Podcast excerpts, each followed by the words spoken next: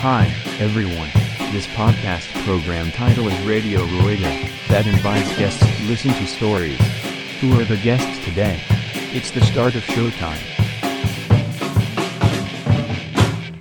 はい、ラジオルエダです。えー本日お呼びさせていただきましたゲストはですね、えー徒歩での移動中の飲酒、合法徒歩飲酒でおなじみ、NPO 法人チャリンコ活用研究、えー推進研究会の理事長であり、噛むよね。各種イベンターかつ自転車愛好家。愛知は常滑を拠点に石材屋を営んでいるレペゼン常滑食い込みダーティーこと、伊達剛さんをお招きしております。ということで、よろしくお願いします。お願いします。お願いします。はい、今ですね、あの、ご紹介いただきました、特定非営利活動法人、えーチャリンコ活動推進研究会理事長やっております、伊達剛です。つってね。 いや、こんな、こんなチャリケン、通称チャリケンのことをですね、うん名乗って、うんえーっと、喋るのは、うん。なあ、どれぐらいぶりだと思い出 せない。っていうえ、最近その外出てないあんまり。イベント的に。あの、イベントというか、あの、まあ、まあ、後に説明するんですけど、うんまあ、石材店で今働いてるんですけども、うまあ、ん家業ですね。はい家業ね家業でやっていて、うんまあうん、今、家が職場。家が、あ、そうだね。家が職場です。そう。で、まあ、環境がですね、うんあの、海沿いで、あのーまあ、俗に言うですね、エピックな環境ですね。はい。仕事もですね、あの、寺神社が 多く、皆さんがエピック、エピックって写真を上げるようなところ、うん。で、大体仕事と生活をしてるんで、うん。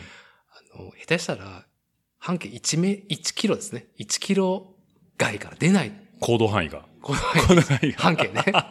ザラッザラっていう、てそういうのいう。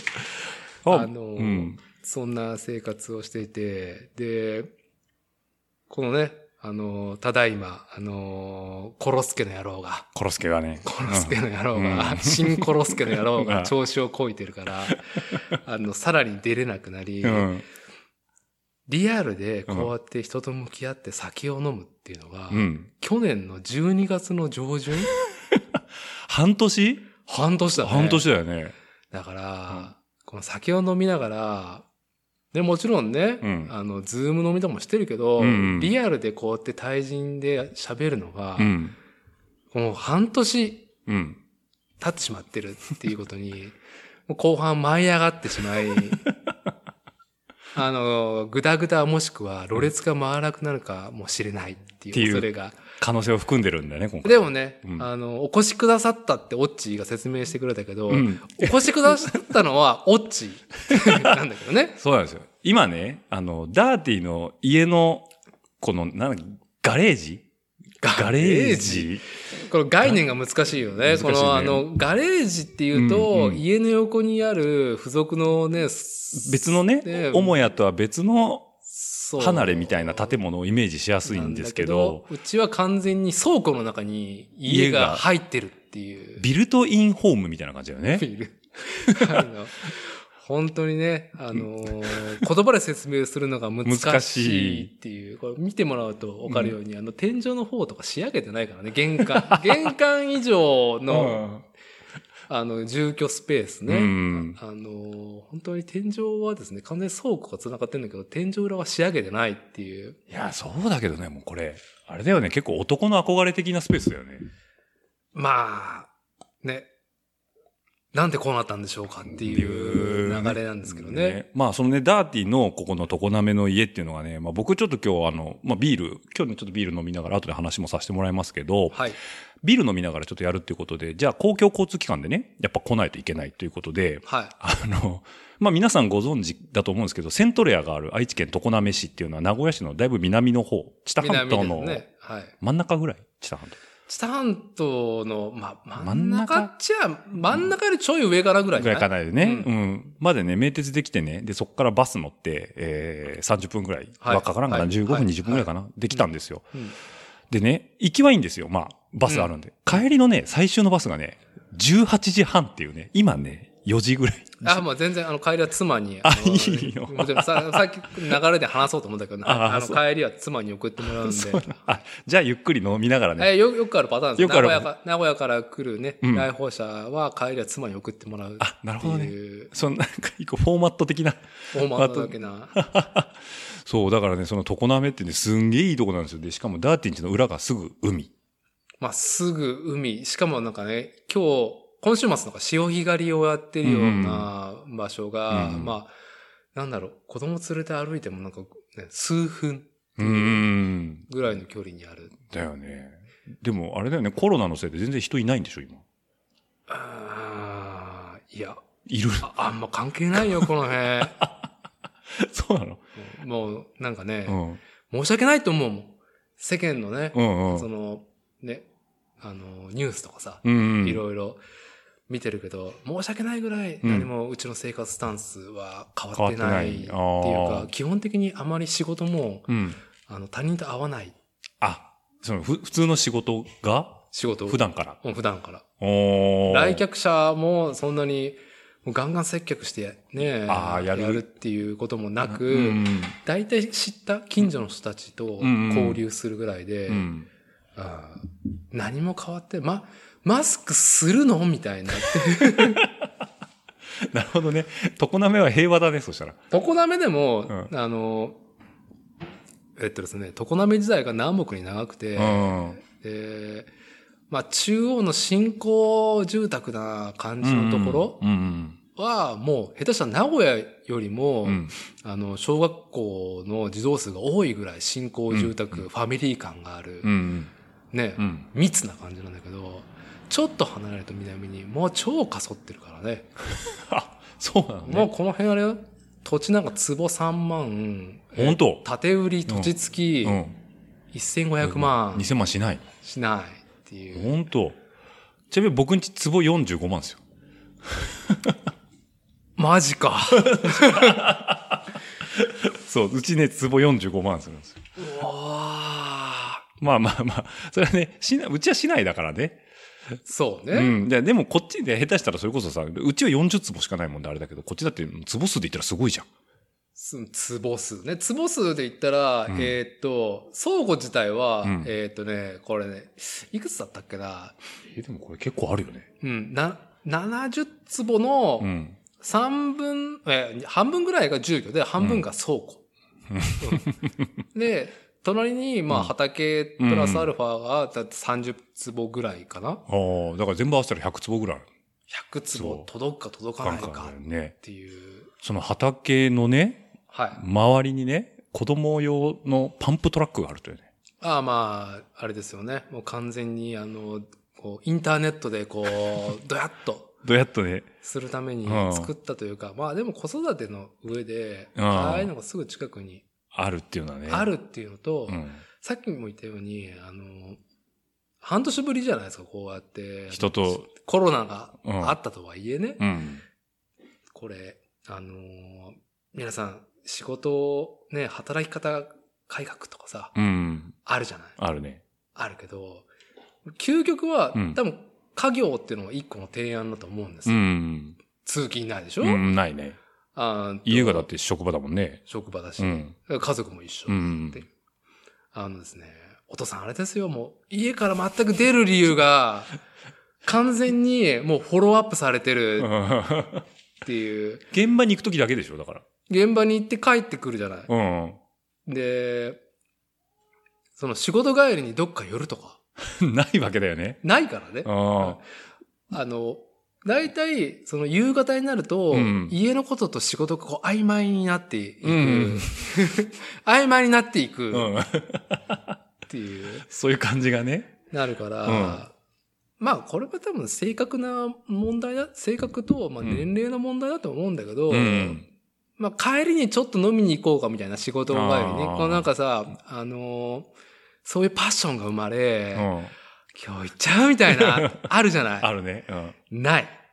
だから、うんちゃんと事前申請をし、なるほどね。事前申申請請して。して、ちゃんと家族の許可を取り、うん。飲みに行く食っってていうことになると、そのだんだんだんだん事前申請がめんどくさくなり、うん。ハードル上がってくんだよね上。がっていくってういん。う。じゃあ逆に今、その、外に働きに行って、うんじゃあ帰りに飲んで帰ろうかってなった時に、うんやっぱその今の話だけど、家族に一回許可を取らないといけないじゃんね。今日ちょっと飲んで帰るわ。晩飯いらないからみたいな。でもさ、距離が離れてるわけじゃん。うん。実距離はね。はいはいはい会社に行ってると。うん。もう、なんちゅうの、面と向かってじゃないじゃん。あ、なるほどね。あ、そうかそうか。だから仕事から帰ってくると、面と向かっているから、いるから、い面と向かって飲みに行ってくるわっていうのが、や聞いてないよみたいなってい う。なるよね。 そう。あのースマホとかメッセージとか LINE とかのワンクッションないからね。ダイレクトにね。ダイレクトにっていう。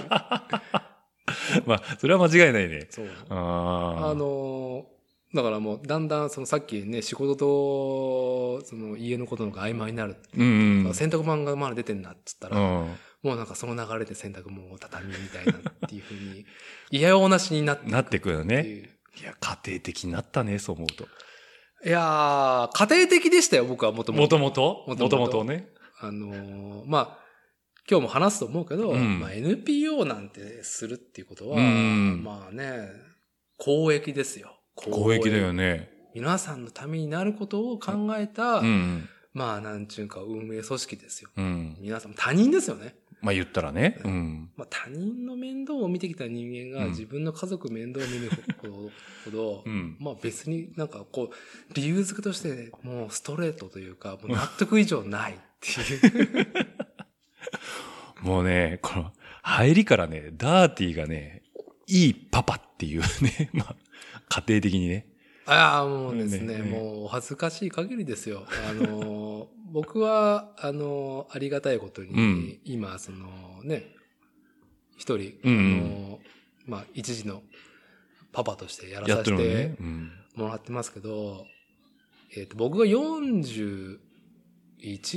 うんかな。40過ぎてからの子なんですよね。うん。でも落合さんなんてもう育児パイセンで すよ。もう20代からだから ね。 20代、もうなんちゅうの、もうめっちゃ遊びに行きたいとか。ああ。まあ遊んで、遊び行ってたけどね。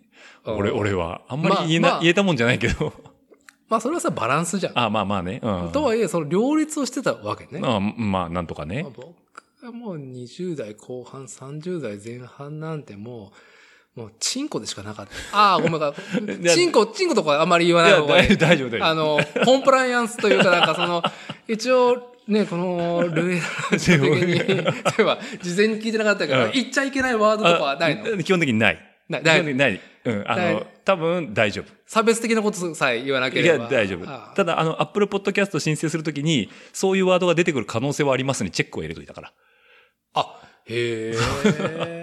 から基本何言ってもらっても大丈夫。あ、そうですうねん。あ、じゃあまあ、ままああ、ほんと20代前後半と30代前半がチンコだったっていう話なんですけだったど、ってはいもうね、恥ずかしいぐらい、ね、チンコだったわけなんです。もう、チンコが服着て歩いてたってい うマインドから、ことね。まあ、いろんな人生経験を経て、うんうんあのー、なんちゅうんですかね、反省し、髪の毛がなく なり、うんあれでも、初めて会ったときからないよね、だもんそう、あの、今日はやっぱり、うんそうなんですよ。せっかくいい機会なんうで、んうん。あの、皆さん多分うん僕が自転車と、おうおうっあの、ハゲていういう、その、キャラクター性うんうんの前を知ってる知ら人ないよっねてめちゃくちゃ少ないうん。とおうお思ううのね。おうもう、ある意味僕はチャリ券を作ろうと思ったとうか、んうんイベントをやってる時ぐらいから、もう本当に、もう、反省ですよね。反省とい うか、もうなんか、あ、何今までの本当に罪を、還元していこうと、こう。なんで私は償自分、自分のことばかりで生きていた。ね、おのがチンコを掲 げ、チンコが赴く ままにに生きてい生きてたたことをですね、猛反し、うん。あ、やっぱダメだなって、皆さんあってのうんうん私だったんだから、皆さんの何かになりたいっていうんう。うんのも一個一応ある。あるのね。はい。あ、じゃあ30代後半からの活動は、償いの日々。償いの日々だね。 それまでの罪をね、償償い。好き勝手やってるけどね。そう、だって、この間ね、えっ、と、ポロッとダーティーが多分、はいあの、SNS っていうか、あの、Facebook に上げてたやつなのかなあなんだろのう、アメリカ行ってたのね、2ヶ月間。アメリカってカナダね。あ、カナダか。カナダね。はい。なんはいか、バイク、レンタバイクを2ヶ月借りてさ、山ん中。あまとかあ、あれがピンでやってたうらん渋い話だけど、うん。まあそう、じゃないそうじゃないからね。えーっと、あ、そもそも、ごめんねその話しちゃってもうあれなんだけど、うん。いつから自転車乗ってんの自転車は、ねえ、その、なんだろうんうその、スポーツ自転車っていうくぐりあまあまあ、そう、なんかこう、普通の人の、その、人生における、は自転車から、うちらってやっぱちょっと逸脱しだしてるじゃん。まあ本当ね、あのー一脱、要はノーパンで自転車を乗り始めるとかね。そう、そこの分岐からだね。分岐だようね。ん。うーんとね。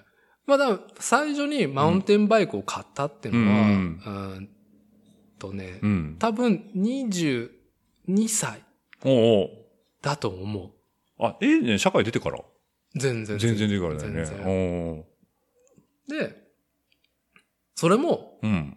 あのーモノマガジンを当時読んでいて。モノマガジンね。モノマガジンね。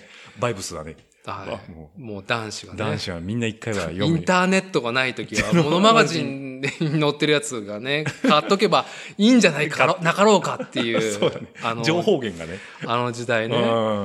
そう。で、モノマガジンで、うん。うん。うんとね、パナソニックかなんかのう、ん。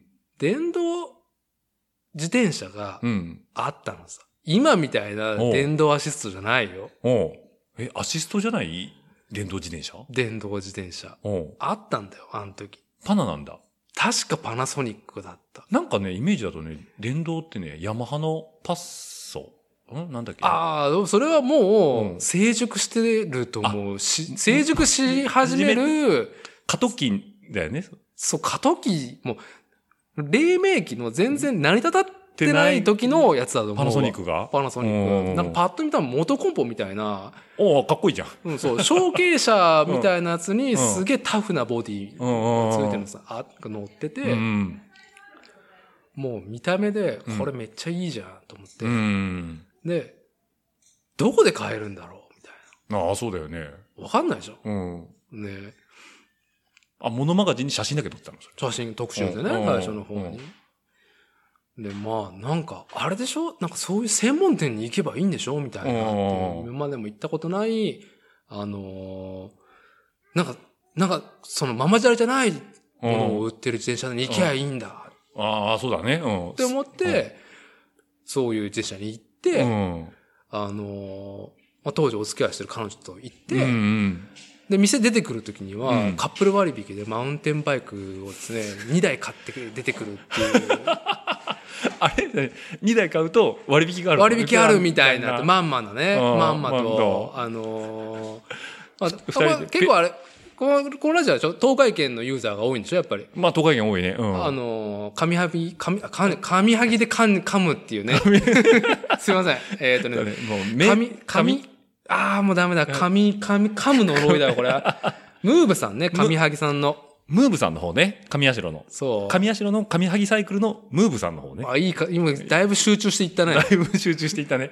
俺もう言わないよ、いいもねう。言わない、言わない。まそだうビームルーブ一杯しか飲んでないからね。そう、ムーブさん、ムーブさんにう行っん。て、そう、あの、あの、なんか雑してみたんですけど、みたいな。うんういんうん。や、うちないね、みたいな。いきなりバッサリなんだ、それ。うんだったと思う。うんまあ、全然覚えてないけどうね。ん。まあ、ムーブさんってだってあの頃でも、なんだろう。あの辺で一番シュッとしてたお店だもんね。そう、入りやすかったよね。ね。エリエリック・クラプトンが、ジャパンツアーで名古屋来た時にあそこで承継者買ってたっていうね。ああ、そうそうそう。あの、それを、そのパンチラインは聞い たわ。そのパンチラインインは聞い聞いた。 ね、ごめんね。ちょっまあとね今ね、ひきひけらかしたかった、その話をね。きあの、聞いたというか、その、オッチーからじゃなくてうん、店頭で聞い店た頭。で聞いた。 有名な話なんだよね。そう。安心するよね。う。ね。なん一かそう般人はそういう話聞くと。の、ああ、そういうお店なんだって思うよ、ね。マジでみたいな。 あ、で、ムーブさんでね、買ったのでう、ん。と結局う、ん。あの、なんかいいねってう言って。ん。そう僕はなんでそれを買おうと思ったかというと、うんあーっと当時、あの、初めての社会人は、うんトヨタ自動車系のカーディーラーのサース。ビススタッフ、うん整備士だよね、車うの。ん。えーっと、それになってて、うん。で、さ、2年目 ?3 年目かなうん。なんか運動不足だなと思って、うんまあ、。それなりに運動してる仕事だったんだけどうね。ん。まあ、体力は使うもんね。そう。でなんとなく自転車で買ってみようみたいな思うんいうんうん。があって、うん。で、それで電動アシストの、あいいじゃうんうんん、かっこいいし。うん。でも結局買ったのはマウンテンバイクで、でバイクうんでもそれが最初。あースポーツ、自転車というくくりにあったの。あーちなみに最初の1台は何だったのあんたね、スペシャライズのロックホホッッパー。パ ー。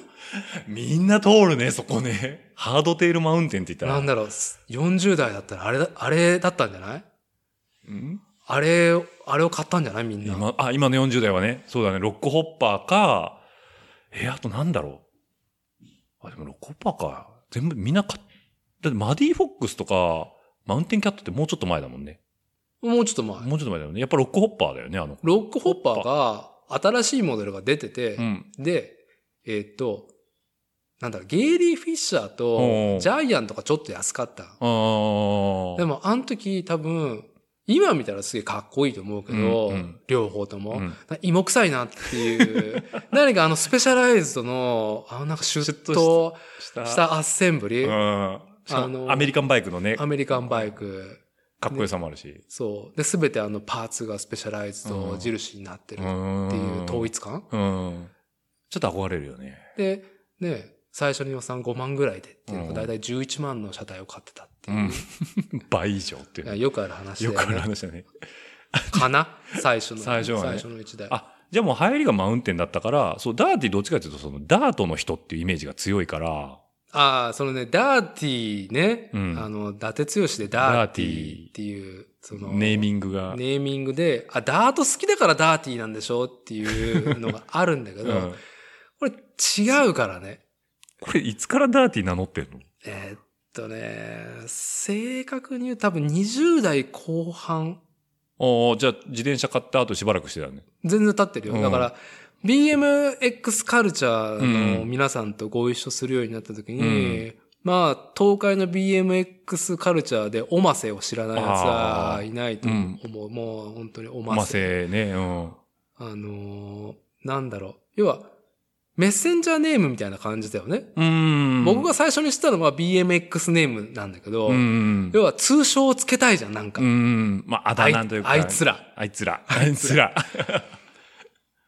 で、うん。伊達ちゃんってなんか、ダーティーってなんか汚い感じだよねっていう。意外とそういう、ふら、ふわっとした感じだね。ふわっとした感じ。おませもひどいからうんね。中学の時にませたライディングするから、おま前せおませだな、っつって。おませだなって。じゃあ、おませくんが中学校の時からの、もう付き合いなんだ、そしたら。あ、じゃあじゃあそのおませって名前がついたのかあ、つね。いたのがね、あ、おませくん時代がね。そうああ。そう。とか、なんか、デンジャーとかさ。おうおデンジャラスな。う。で デンんじゃ。ジャラスのライドするから、デンジャーとか 結構ストレートなんだね。ひどいよね。でも、ダーティーって名前さ、あの、はいさ、サーリー・クルーがさ、日本に来た時にさ、はい。俺の名前、ダーティーって呼ばれてんだみたいなことを言ったんでしょそうなのえ、だ、言ってなかったっけ俺ダ、ダーティーに聞いたんだけど、なんかそうだったっけサーリー・クルーが誰かに、俺ダーティーって呼ばれてんだったら、お前何言ってんだって顔で見られたあっあ、て。多分サーリー・クルーじゃないと思って、もっと上品な感じだったの人だとシ思うーロよ。の。キクリス・キングとかそっちの方かないや、クリス・キングはいい感じで、うんうんあの、なんか、受け入れてくれた。なんか分かった。あの、なんか、お、なんか、欧米カルチャーで、うその、なん、なんだろう。ね。やっぱその、リベラルと保守ってい うの、その、欧米感っていうのは、リベラルの人たちは、俺みたいなルックスが大好き。で、だ、ダーティーなのそれで、みたいな。最高だな、お前、日本人なのに。っていう。なんか、その最高だなっていう感じは、まだ、未だに感覚、なんか、結果論でしかうわからない。ん。うん。なんかね。 うん、ただ、そのね、ダーティーっていうことが個人名についてることについて、うん非常に気の毒だみたいな。 お前君はな、君はなんて気の毒な人なんだっていう対応はされたことは。かなるほどね。それ多分サーリーじゃないサーリーーじゃないんだ。あいつらも大体じゃん。まあ、なんか同じ匂いはするよね。 ただ、なんかお前、ひどいあだ名つけられてんだな、かわいそうに、みたいなね。うん、あだ名というか名まあ前だといようね。ね、豚ゴリラみたいなもんでしょ。豚ゴ いや、もう豚ゴリラはね、ほんとね。あ気の毒だよね。気の毒だけど、あいついいやつだよ いいやね。つだけどね。まあ、まあ、豚ゴリラの話はいいんだけど。はいうん。いや、だからダーティーで呼ばれても長いね、そうしたら人生の半分ダーティーだもんね。もうね、うん降りれないよね降。りれないね。あれね、マウンテンバイク買ったのにう、ん。 BMX 界隈との付き合いになったの。ああ、そうね。あのーこれはですね、マウンテンバイク、自転車カルチャーにですね、あの、本当に、えー、なんて言ってしょう。思わず言葉がですね、うん滞ってしまう、うんあの、課題、問題っていう。まあ、ちょっと、えっ、と、方向性が狭い。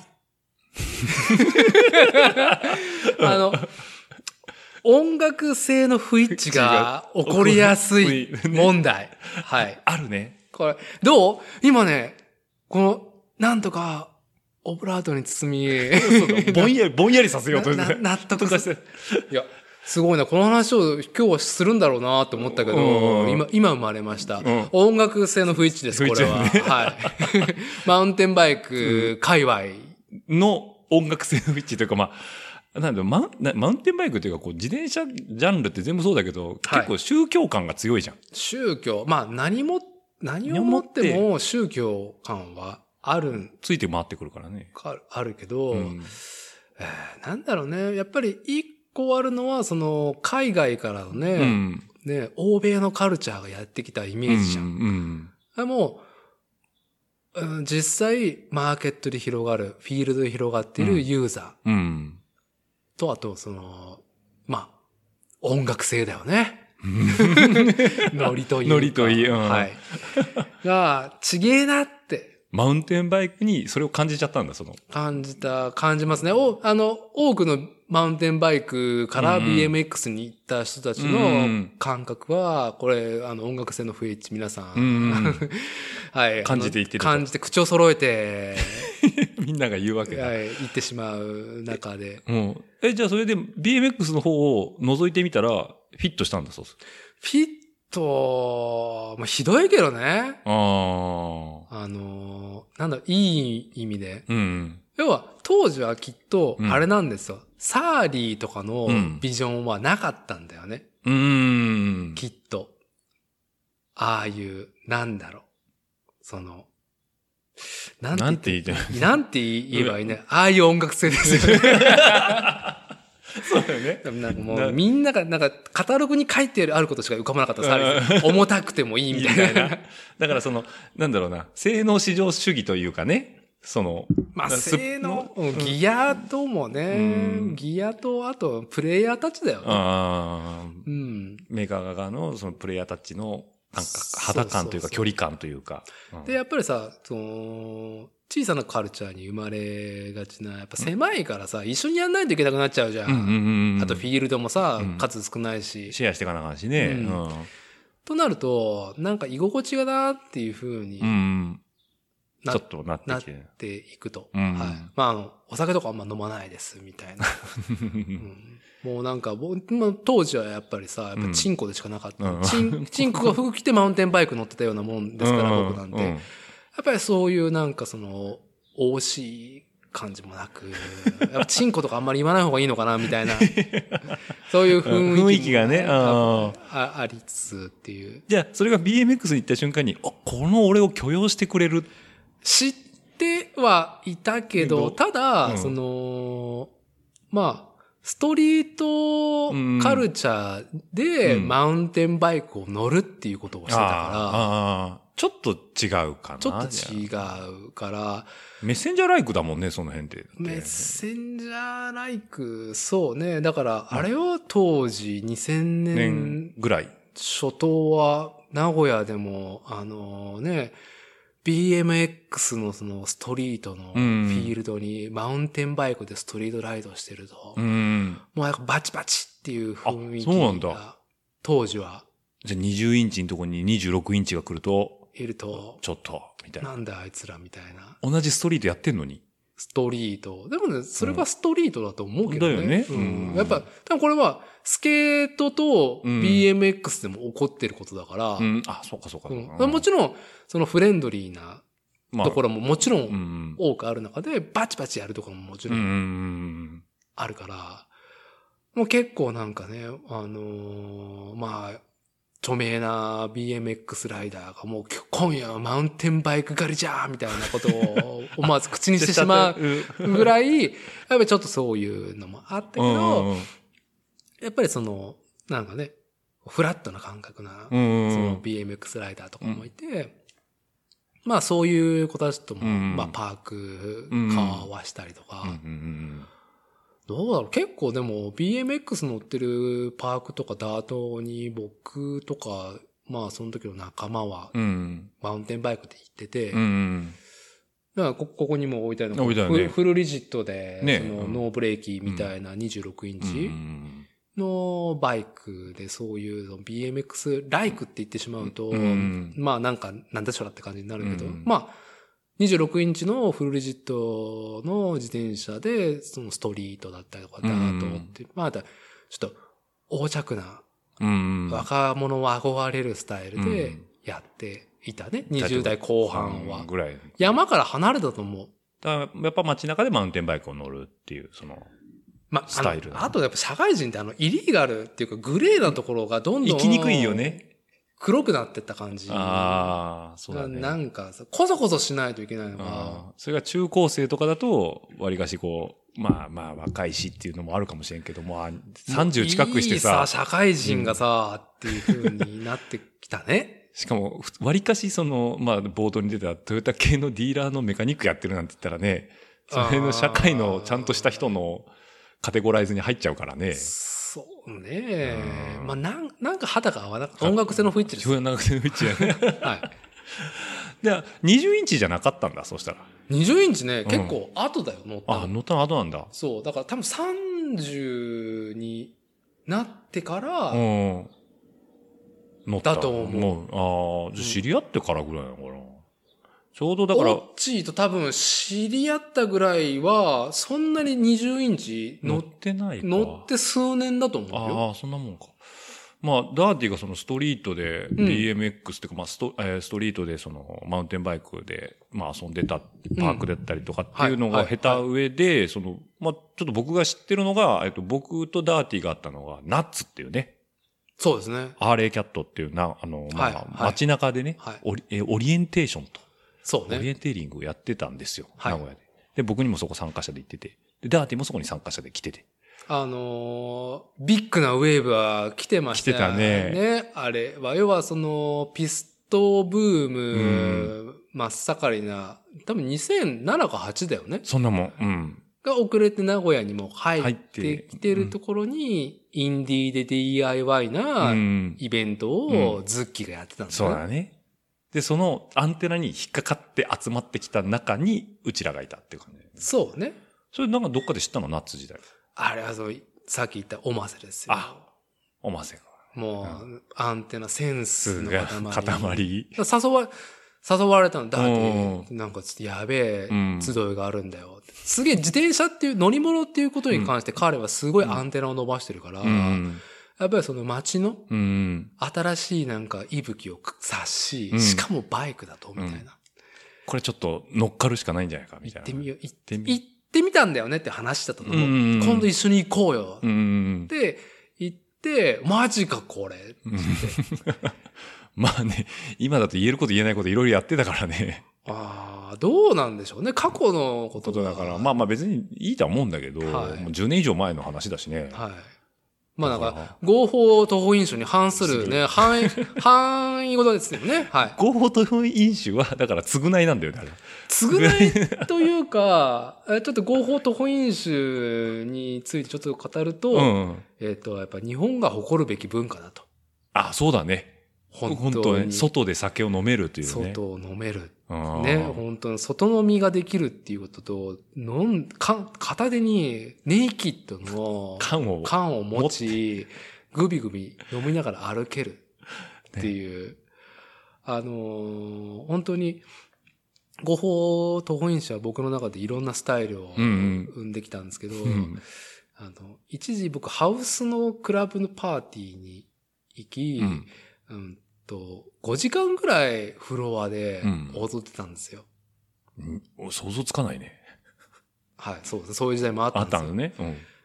うんで、そこの経験を経て、うんある時イヤホンで、うんそういう、なんちゅうんですかね、こう、クラブの DJ ミックスをう聞んきながら酒を飲んで歩いてたら、うん。うんこれはあれと一緒だっ ていう。かん完完全に。完全に。完全に落ちったわけね。同じ。そう。多分自転車乗りうんがすごくグッとくる、その自転車について、スポーツ自転車についてグッとくる要素としては、兼ねることね。まあ。移動とエクササイズと、うんまあパッションが、兼ね合わ合わせるなんか合理性がいいじゃない。うん合法と本意じゃん、それで。うんうん要は、クラウドパーティーにいながらうん、 30分歩いてたら、うなんと移動できました、みたいな。だから、揺れてたら移動できてたみたいな。移動できてたああ、なるほどね。う。そう。兼ねてられるわそけだ。う。だかあら、の四つ打ちにビートに足はあ、歩幅を合わせてた ら、意外に早く着いたな、とか。っっていうのがね。ていう、あの、で、しかもこれはう、んあの、海外だとね、うん全く NG なところの方が多いっよね。ていう。これちょっとご存知ないリスナーの方にちょっと説明しておくと、アメリカとかですと、えっ、と、はい外でお酒を飲むことは基本的に NG なんですよね。そうですね。もうすぐセキュリティやポリスが飛んでくると。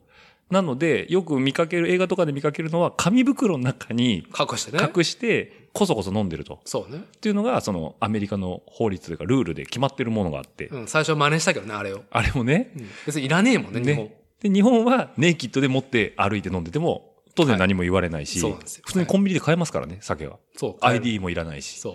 で、これ面白いのが、海外から日本に来た人たちが、外で裸で酒飲んでもいいんだよって言っても、うん彼らはビニールから出そうとしないんですよね。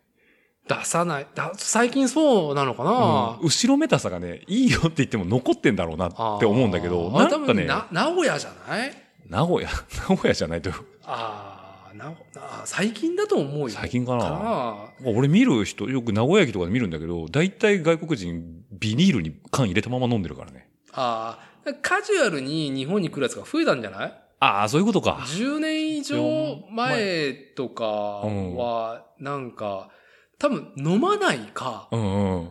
もう振り切来っててるるか。かのどっちかやね。あだーから僕は合法と法飲酒で今日はちょっと地下鉄3駅分ぐらい歩こうかな。まああ、例えばもうバスは乗らないとー。か、はいはいはいはい。 20分乗るバスだと今日は乗らずに歩いて、1時間歩こううとんうんうん。いう時に、あの、もう飲ん飲んでた代わりだし、うんまあ、例えばあの、ウコンと、うん。当時ね、うん熱狂的に信じていたウコンと、うんあの、ビールを買って、うんうんで、まずウコンはまず飲むじゃん、先に。飲むね。う飲みん。干して、まず下地を作らなかったポイね。、ポイって、ね、缶のゴミ箱に捨てたら、うん中途系のお兄さんが、あ、それ、し、知ってるよ。お兄さん今から頑張るつもり、みたいなこと。 それ勘違いしてるやつでしょ勘違、勘違いっていうか、精力剤だと思われてんじゃないですせいか。や、そうじゃなくて、うんその、その、お酒を飲むのを頑張るつもりっていうのは分かってて、彼は。うんあ、なるほどね。はいはい。で、その後に、え、何今日の今から飲むのみたいな感じで、ね 今日ちょっと買って飲もうかなと思ってるみたいなこと。 僕はね、これからちょっとね、1時間ぐらい飲みながら歩こうと思うんだ。で、ほんといいねみた いな。浅い会話だけどね。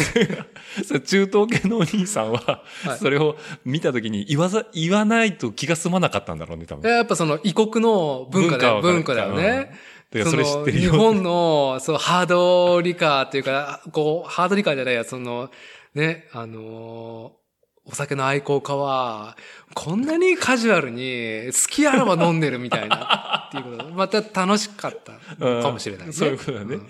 それを、あの、見、見られてたんだね。そうそう。あーコンビニとかで。まあ、それぐらいですね。合法と法飲者は本当ね、今現在でも日本が誇る誇る文化の一文つ。化。怒られるからね、酔っ払うと。そうだよね。海外。まあ、海外はだって誰も面倒見てくんないからね、酔っ払って。面倒というか、店から追い出されるからね、酔っまあそうだよ払ねうことっていう。だからさ、あれなのかな。だって知ってるとは思うんだけど、なんだっけ、渋谷メルトダウン。ああ、最高の香ばしい。香ばしい香ばしいハッシアュタグカウントだよねあハッシュタグあハッシュタグじゃなくて、アカウントか、あれアカウは。ントもあって、ハッシュタグもあるけど、あれは海外から見るともう、ザッツジャパニーズカルチャーなんだよね、多そうね分。。そうなんですよ。うんまあがまあ、うん。でも、あ、オチ今42歳だったっけ違うよ。38だ よ。まだ追いついてないよ、厄年まそでう。かはい なんで42歳かって言ったのは、まあ話が長くなるから、まああれします けど。うん。そう、あの、そうだよね、その、僕ら、うん。僕がやっぱりその、社会人に出ましたうんうん。っていうのが、えっ、と、多分95年おー ?1995 年。か94年だと思うのね。二十歳の時二二十歳です。僕は、あの、専専門門学校、工業高校で整備士の専門学うん校卒んで、ディーラーの整備士だったうんで、ん。えーっと、その時のそのおおらかな日う本、ん。そのバブルの残りがと、うんそのおおらかなこの雰囲気ね、こがう、平成のいい空気感ね。ああうんもうね、もうガンガン飲酒運転だったもんね、あの頃ね。あの頃。ももその、今だと完全にアウトなう、ん。ディーラーね、デディーラーですよ。車を売り整備をしてるところですよ。で、やっぱどちらかというともう完全にガテン系なんで、整うんう備士んなんで、うんもう大体もう汗をかいて、うん夕方ぐらいには、なちゃん今日飲みに行くみたいな流れが週2、3? うん。うんで、、やっぱりその、社会人になったばっかりだっうんだ。し、やっぱりその、自分頑張りたいですっていうね、モチベーションの時だったから、うんああ、全然行きますよ、みたいな感じで。みんなあれだからね、あの、近くの、今日どこ行くみたいな、ああそこの大吉行こうよ、みたいな 感じで、焼き鳥屋さん行こううよん、みたいな感じで、なんか5人、6人とか、うんもう店の前にね、もうなんか、路中ね。路中 して。路中ししてか。も、つなぎのままでしょ多分。つなぎの、一応ね、汗かくから脱いでるあし、でも、その、どちらかというと営業職のやつあーはそのままだよあ、ねそ。のままだよね。スーツ着てね。そう。まあ、向こうなんか知ってるよね。してるよね。あそこのディーラーのメンズでしょみたいな。そうそうそう。でも、路中でバーッと乗りつけて。乗りつけて、ああもう飲んで。飲んで。ああじゃあお疲れ。お明日疲も、れ明日も。気をつけてな、みたいな。そういう時代だったよね、90年代ってそうねなん。か日本のその飲酒に関する寛容さ。うーん。だって、アメリカってもうそもそもほら、禁酒時代があったじゃんね。禁酒ね。禁酒して。はいで、まあ、こそこそ飲んでるっていうのがあって、もう先にすごい厳しいのがアメリカだけど、はいはいはい。日本は元来ずっと甘いままで来てたね。甘いし、まあ今でもローカルルールだよね。そうだよね。はあのー、大きな声で、オンインターネットでは言えませんが、地方性はやっぱりありますうん。あね。るっよ ね。ていう。そう。まだね、その、なん時代の流れが追いついてない土地がね。そうそうそう、なんかね、あの、もう本当に、飲酒ブラックです ね。あのブラックってブラック言ったらで怒怒られるのかなもしれないけど。まあまあ、でも言うてもそういうことなのね。そういうことですね。ああ。まああれですか、海、海沿いだからその辺はあれですよ、本当に。寛容。島の話とか聞くとやばいからね。島の 隔離されてるからね。今の話は島のや話。とかね、今でもやっぱ、もうね、もう独自ですよ。うんまあ、わかりやすいところで言うと、ひまかじまでヘルメットかぶって原付乗ってる人見たことないからね。そうね。うんあのー、なんちゅうんかな、ヘルメットかぶれって、なんか思わず注意してしまった新任の駐在が、うんパトカーごと海に落とされるって、住民によっ てね。違い方権。はい。違う。違う保険保険90年代にはの伝説らしいで すね。お前何言ってんだよ、この野郎と。まあ、それはちょっとですね、うんあのー、感、感ずる、はい、地域ですねっ。ていうところこだね、の、この辺はそこまでじゃないでだすけど、はいまあそういうところもあるとね。はい。うん、っていうところで、まあその90年、えー、うちらとは今何の話だだから。ああ、すみません。な合法と法飲酒からちょっと外れてしまったんいやいやいで、や元に戻ると、その、ね、ファーストインプレッションは、うん。あ、ままあ、じゃあ、初期衝動は自転、スポあーツ自転車の自初転期衝動はマウンテンバイうクんうんうんだったね、っていうところだねっ。ていう。で、まあ BMX 経て、で、まあストリート。だからそっからずっとストリートだよね。ストリートというか、そうね、山も、そうね、好きだけど、うんあの、なんか、こそこそ行かなあかんのがもう、なんかね、うんパークはいいけどって、パーク、そうね、だって一時ゴンゾーに住んでたじ住んでましたねゃん。。まあはい。ご正式にはあの、下のペイントボール屋さんなのかな。そうね、ペイントボール屋さんで、に住んでたよはねい、住んでたっていう。だからあの頃、夏でダーティと知り合った、まあ僕はじめ。あ、そう、ほか夏の話だったね、夏の話。そうはい、はほい。かほかの面々は、ダーティはゴンゾーの人だと思ってた。そうですね、あのー三重県桑名にある、そのマウンテンバイク BMX のダートパークですね。ダートパーク。はい。うん今はゴンゾーパークと。名前を。を変えて。一だ新しで、はい。からあそこは、えっと、他にウォータージャンプがあったり、はい。ペイントボール。まあ、要はサバイバルゲームのもっと、なんだろうな、スポーティーな感じ。そうですね。今はないですけどね。今はないけどね、移転しちゃったからあれなんですけど、があったりとか、あとフットサルコートがあったり。はい。はい。で、一部に、えっと、BMX とかダートジャンプの、えーパークがあるうと。ん。まあ一部って結構な広大だけどね。あの一番ウェイトでかいのかな。そうね。大きいやつ大きいよねはい。で、そこの人だと思ってた。そこの人と思われてもね。ねややこしい話ですけども、 そこの人じゃないけど、そこの施設の中に寝泊まりしてたってっていいう時期がね、のが、えっと、2009年ですね。 9年ね。はい。あの、リーマンショックで、そうですね。あ職をの、 私の仕事の話、職歴、社会人経験の話をですね、2009年までですね、追ってみますと、うんまず、3年、4年ぐらい、最初の社会人はうん、ディーラーの整備士をね、うんうんやり、こら、これは、先はあれだなっていうふうにう感んじ、うんえっと、なんとなくやめるっていう。そう、そうなのなんとなくやめたの。あれは、うん多分、あもう基本私真面目な性格なんで、うん多分、その性格したらこの会社のレールにのっとって営業職になったりとか、うんうんうんその、もともと整備士、うんその、機械屋としてうんやっていくことが、まあ無理だな。ああ、なるほどね。はいはい。あ、そうかそうか。だからもう整備士だけでっていうつもりはもう鼻からなかったわけだ。んなことないねあ。あ。いや、もう本当あれですよ。そ同じ会社でずっと社会人やられたのはそれでよかったんだけど、うんやっぱりその整備士でずっとやっていけるっていう、うん。 40、50までやっていけるっていうのないから、うん。あそこはああれも、うんこれは多分宅配とかうん運送業とももう似てると思うんだけど、あ。まあ、現場でずっとバリバリやってても、割かし早い時期で一個。そうね、区切りをつけ区切りる。ね辞める人、離職率はすごいと思うよ。あうん離職率とあとは営業職に行く。っあ。ああ、なるほど。販売の方に行くっていう。ていうのが、なんか、先は見てしまった時に、うんすげえもうガンガンなんか仕事を覚えてっていうモチベーションだったけど、うんやっぱその先行きがすぐ分かって、ん。マジかうってんなって、多分、2年過ぎた時に、うん。まあ辞職願いを出して、うんでもうちょっと待ってくれって言われて、多分三4年目になった時に辞めた。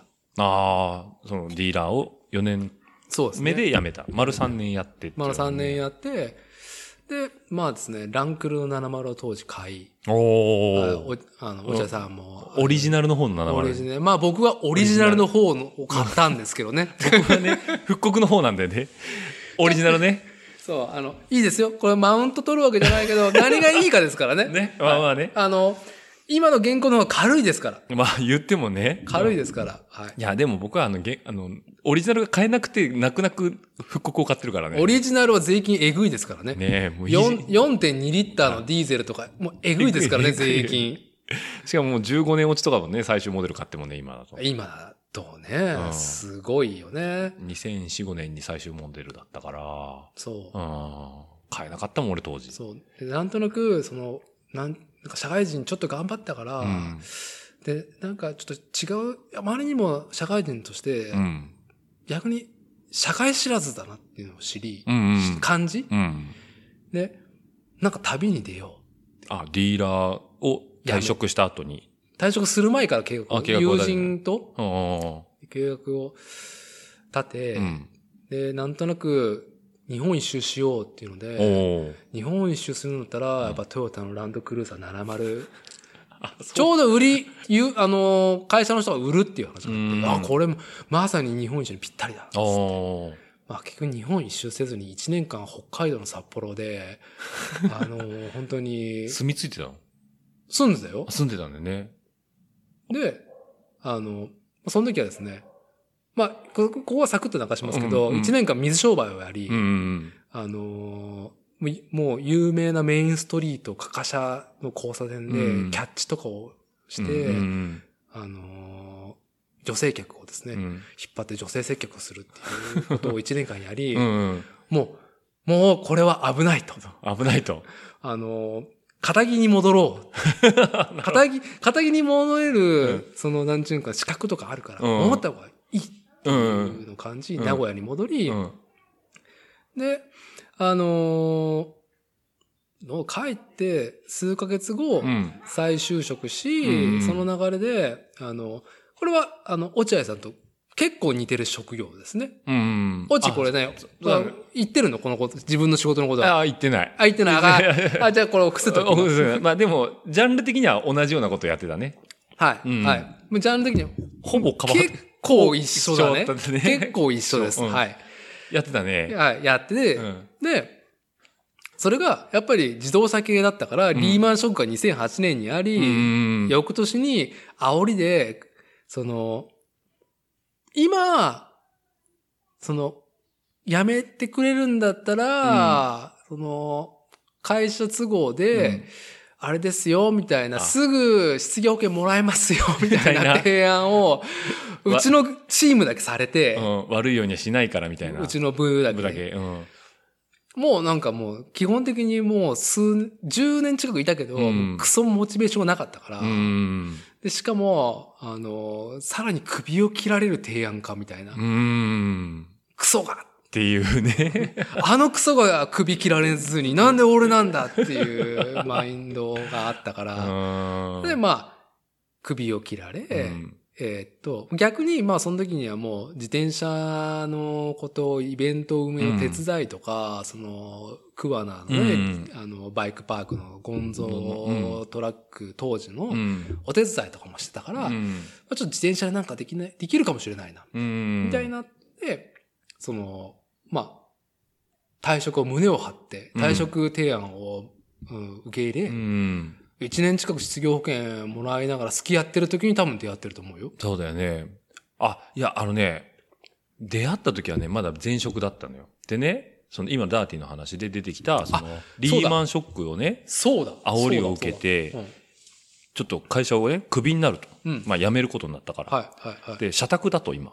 社宅だ。社宅に住んでるから、あのー退職パーティーをやるから、おいでよってダーティが呼んでくれたんだよね。そうですね。うんはい。あ、じゃあ行く行くって言って行ったら、もう もう、あの、なんだろうね。この世、 なんか、この世のもんじゃないような部屋になったね、最終的にね。まあ、ワンルームワンルールーム12畳ぐらいのところで、アメリカンスタイルのホームパーティーをやっやたったわけですよねね。あの、まずね、入ったらね、12畳ワンルームに流しそうめんがあるんですよね。ありましたね。はい。しかも、ガチの竹なんですよ。切ってきたんだよね、あれ、ゴンゾーの裏の。そうですね。竹やぶからやっぱうちのその12畳、その、キッチンも、うんまあその12畳にあるから、はいはい。あの、そこからベランダまで渡れる竹を切ってきて、串抜いて、 はい、節抜いて。流しそうめんをまず室内でするっていうのが一つ、はい、あの、アメリカンパーティーは DIY がやっぱりですね、大事だから。大事なマインドですから、はい。で、その頃ダーティがやたら凝ってた、その DIY の、あの、真髄を見たんですけど、はいなぜか、そのワンルーム12畳の中に、スケボーのランプがあるっていう、あ、作りましたありね。ましたね。ほ本当は、その BMX で乗れるぐらいの、その深さの、そのクォーター、まあ、その、まあ、キックを作りたかったんですけど、うん作れなかったんで、うんまあまあ、スケーター、まあ、雰囲気でいいや、っていうぐら いの、まあでもスケートするには、ちょ、ちょっとチャレンジなうんうんぐらうん。いの、ね。の、うんちょっといい、いい、こう、角度、感度がついた、多分初心者はビビる。ビビる角度があってね、えで、みんなね、やったことない人間が、あ、これ俺も俺もなんて酔っ払って、勢い、酔っ払払って勢いでね、やって、はい。まあ当然スケボーをビャーン飛んでいくと、壁にそのままね、あのー刺さるって刺いう。さるっていうね。もうな んか、あ、いいなって。 まあ、い、今、その、だと、なんだろう、こういう、その、アメリカンホームパーティーの悪ノリ悪ノリね。なんかは、いろんなも媒体で見れるじゃん。うんうんうん。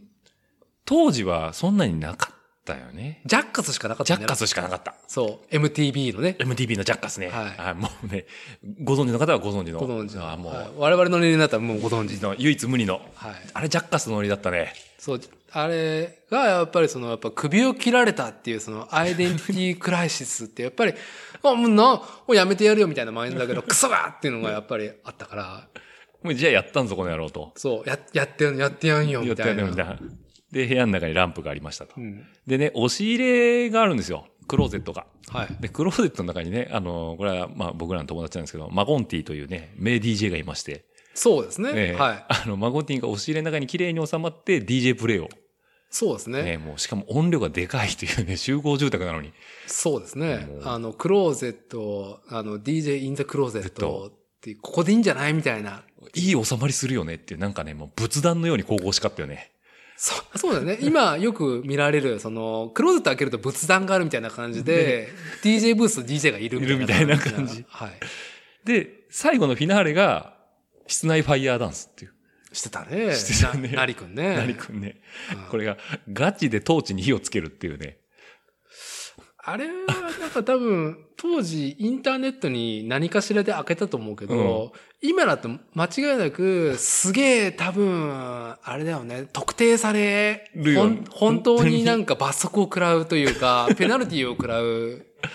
レベルのね、うんそう。で、もうあまりにもね、あの、中の部屋の熱が高すぎるんで、ちょっと俺、外の空気吸ってくるって、一階に降りたんだよね。外に。はいはいはで、外からこう窓見上げたら、まあ、ガチでその部屋だけアメリカンパーティーみたいになってた。い。そうか。覚えてないなあの。ね、窓のちょうどヘリのところにね、うん。缶ビールがこう置けるんですよ。は扉いにはいはい。あそこにどんどんみんな飲んだ缶ビールが積み上がってあベランダのねベランダの外から見ると、もう缶ビールでウォールが立ってるみたいなね。あ、そうだったそう。いいあーいい雰囲気だったね、あれは。そうか。まあ、なんなんかね、まあ、やっぱ、ね、今ちょっと、ね、世界というか、まあ、世間では怒りが溢れてま すけど、まあ、怒りはね、やっぱりなんか燃焼させないといけないという気持ちはわからんでもないようなパーティーでしたね、あれは。パーティーだったねあれはね そうなんですね。そういうちょっとダーティーとのね、まあ思い出もあるんですけども、まあそういうね、えっ、と、まあなんだろうな、もう波乱万丈みたいな、えっ、と、人波乱万丈。まあ、好きにやらさせてもらってるだけですよ。だよね皆さんのおかげです。はい。 でね、ダーティがね、ある日突然ね、あの、NPO 法人を立ち上げたんだよね。はい。そのはい冒頭に。出てきました。いえっ、と、チャリンコ活用推進研究会。お、言ったね。言えたね。言えたね。言えたね。はい。通称、チャリケンということで。はい。まあ今もね、稲部とかでね、いろいろ活動したりとか。まあ、稲部はもうね、あの、予算、予算がもう3年度で終わったから、うんもうススマートに、うんもうなんかつい、ああとは追加金になんねえみた いなスタンスで、うんまあちょっとなんか、ちゃん、ちゃんと、なんか、あのーね、あれで動いたうん人たちもいるんで、そのフォローアップはしつつ、そうね。現金な動きをしてますよ。 現金だけにねはい今だって、チャリ券は本当に勉強中で す。うんはい。で、これがガチで NPO 法人で、はい。えっ、と、チャリケンをそもそも立ち上げた、なんか、思いっていうのがあ る。すごいね。僕、人生の中でうん初めて聞かれたかもしれないですね。そうなのだって、いや、ダーティどうしたのって思ったもんね。でもそもそも NPO 法人ってものが俺もちょっとよくわかっ、勉強不足で申し訳ないんですけど、分かってないんで。いや、 大丈夫ですよ。うん多くの人が分かってないですから。あうのんーぼ僕がそこの答え、NPO 法人を立ち上げるっていう風になった、えっと、まあ、マインドセットというか、うん。根幹にあるのは、えっと、自分がやってることうん。が、その、自分のことはいいんですよ。皆ん。さんが楽しんでくれればうんっ。ていうところにアイデンティティを感じていたのが20代後うん半、うん30代だったけど、うんまあこれはもう本当に浅いところで言うと、うん居酒屋の店の予約を取る とか、ね、皆さんの日程とか時間を調整し、とか、まあ、それが発展すると、うんまあなんかこう、5対5で、ね、異性同士が向き 合って、そこ、そこで。で発展もしてもらえばみたいなことも調整し、っていうね。 やっぱそこにやっぱ喜びがあったんですよ。うんうんうん皆さんのためになって。セッティングうんをすることによってね。な、ななんか、よくわからないんですけど、うその、何かしらすごく頼りになるうん。雰囲気があるっていううん。感じのケースがあったんで、それにコース、コールレスポンスで、ああ、じゃあやろうか、みたいな、やるうよ、んみたいな感じでやってきたんですけど、うん。多分疲れてしまったんでしょうね。20代後半、さん30代前半で疲れて、うん。この能力をなぜ私がやっているんだと、うん。はたと気づくわけですよ。うん。でも、これは、その、皆になること、うん。こう、こうそれで請求するわけにもいかないわけじゃないですか。うん。漢字量とかさ、うん。そうだね。コンパ漢字量。たまにあのね、ホットペッパーのクーポンで、あの、漢字様無料とかもめっちゃいいやん、みたいな。ああるね。たた酒やん、みたいなってぐらいしかないわけですうよ。ん。ね。大体広く浅く皆さんにありがとうって言われ る。広く浅くね。言われるうだけで、ん。俺は私はこのままやっていけれないなっああ、てまあ。いうふうに感じ、うん。その頃と、あと僕はその NPO と僕自身が知り合ったのは多分弁護士に、うん弁護士に相談したいような案件を、うんえーっとですね、あの、弁護士に頼むような予算と,、うん。とかがないと。うん。でも、世の中いろんなことでね、ひあの、あのーなんだろう、助けてほしい人がいると。うん。うん。相談したい場所があるって。大体その NPO が主催してるの。うん。多分、就労関係で僕は相談したいことがあって、インターネットでは追えないし、入り口がやっぱ、やっぱ見つけれなかったから、うんで、そこに電話したらそういうのがありますよって無料の、弁護士さんに30分無料で相談してもらえるものがあって、うん。でそれを使ったりとかして、あ、な、なんてこんな素晴らしい。すごく解決したのね、それでうん。うんお金もちろん払ってないの、それうんで。うんでも彼らは、結局本当の弁護士だけど、えっ、と、NPO がちゃんと予算を引っ張ってきていて、うんうん弁護士はちゃんとペイされてる。うん。うん。 30分だけ切区切りで、うん。あもしこれ以上必要でしたら、ううんちこれぐらいの料金でやってますんで、あーみたいなるほなどねぐらいのね。うんで僕の場合は解決しししたからたうんよかったし、うーんと追加でお願いしたりとかもした時もあったし、ん別件で。あだから最初の一歩を踏み出しやすくするためのそうそう法そうそう NPO 法人さんだやっったわけぱだそなの料金がわからないとか、うん料金がかかるっていうのはハードルになる。うんお気軽にやってますよ、無料っていうのは、弁護士は自体はできないわけじゃん。ああ、なるほどね。やっぱり。じゃあそこにつなぐパイプ役が必要になってくる。パイプっていうか、そうね、それは、うーんと、僕も後から知ったことの、弁護士とか医療関係がすごく予算を持っていて、うん。えーとやっぱり医療もね、うん。あの、受けれないうん。とか、受けづらいっていう人たちに対して、本職の人たちがちゃんと NPO から予算をもらって、うん。その公共、うん公益にっていう。ああ。こう公益マインド、これね。ああ。でもこれは、俺が、なんか時間を労して、うん。そのい飲み会をセッティングするのと一緒やみたいになって、もう、もう、辻褄が、な、浅はかっていう。非常に、うねん。そう、それで、うん。自転車の当時のそのいろんなイベントを手伝っていて、なんかもうちょっとさ、って、えやっぱり さ、そういう某ね、うん。あの、TK 会社のせ人たちと 折衝してきて、人だ、うん仕事をしてるからさ、もう、なんなのそれ、みたいなのって、ある、いっぱいあるの。うん。本当にもう、ね、やっぱ横着衣とか、なんだろう、その魅力あるライディングしてるやつの、うんそういうの社会に対する接点の薄さっていうか、マインドのなさ、うん。もうちょっとこうすりゃいいのに、とか言ってもね、うん。でもさ、普通手助けしてても多分焼け石に水だなっうん。ていうね。じゃあ独自にそういうのをうん何かその、ね、まとめ。うん。本来はイベントをしたいわけじゃないんですよ。本来はその自転車の地位確立、向上っていうのが必要だなっていう感じた時に、社会に打って出るのは何だっていうふうに思った時に、個人でイベンターとかっていうよりか、あーんと、肩書きがやっぱり絶対いるなと。この子多分ちゃんとした会社に10年間属してた、その、まあ、社会性だと思うよ。うん。で、金のかからないっていうのと、その、結構助成金とか補助金を得やすいとか、うんと僕の当時やりたかったビジョンにマッチしたのが NPO 法人。うん。で、頑張れば弁護士立てんくっても自分でやれるっていう DIY でできるし、だから、あの、登記とかも自分だったし、うん。その、まあその登記とかもやっぱ自分でやりたいって欲が生まれたしね、 Y、 DIY。 Y 精神としてね。で、一番欲しかったのはやっぱりね、銀行口座。ほうほ個人の口座じゃなくて、うん個人事業主って結構な人たちが個人の口座な。う。うん。あ、あでで回してるんだ。うん。でさ、こんな、うーんと、今だから言えるんだけど、うん要はその自転車のあれこれの問題って社会的地位がないわけね。うん。結局うん、需要もねえし、うん。よくしようってことにに対して、漠然としたよくしようだけどね。なんか、あの、音楽性の不一致のめっちゃ気持ち悪いし、みたい な。社会からみたいなね。うん。あの、もあり、あここは社会に打って出る、俺は剣が欲しいとああ、なるほどね。思ういん、そう、NPO 法人そ立れを立ち上げた。ち上げた。ああ。でも立ち上げたらみんな言言ってきたけどね、言う人は。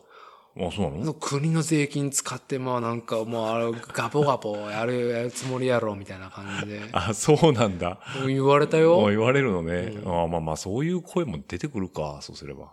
あ、NPO 法人の法律は一回変わってうて、ん。一回そのね、まあその、そういう社会的うにん。アンチな組織体の人たちうが、ん。それを、その、なんだろう、えーっと、まあ、ダミー会社みたいな感じでうんうん NPO を立ち上げて、ああ、助成金をこ助成金っていうかマネーロータリングあーみたいなことをやったりとか、その、脱税だよねうん。脱税がすごい大きかったんだう。も。うんん。就業法人まではいかないけど甘いからさ、うん。そのお金を持ってることに関して、うん公益のためだから必要ですみたいな感じだから、うん。エールじゃないからね。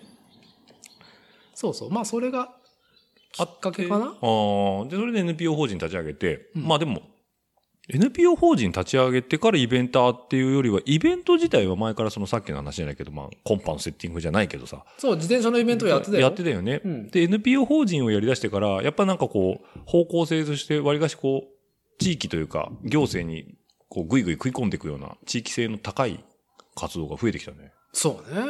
あの、ペイントボールで打たれるようなイベントやってた男がね、そうだね。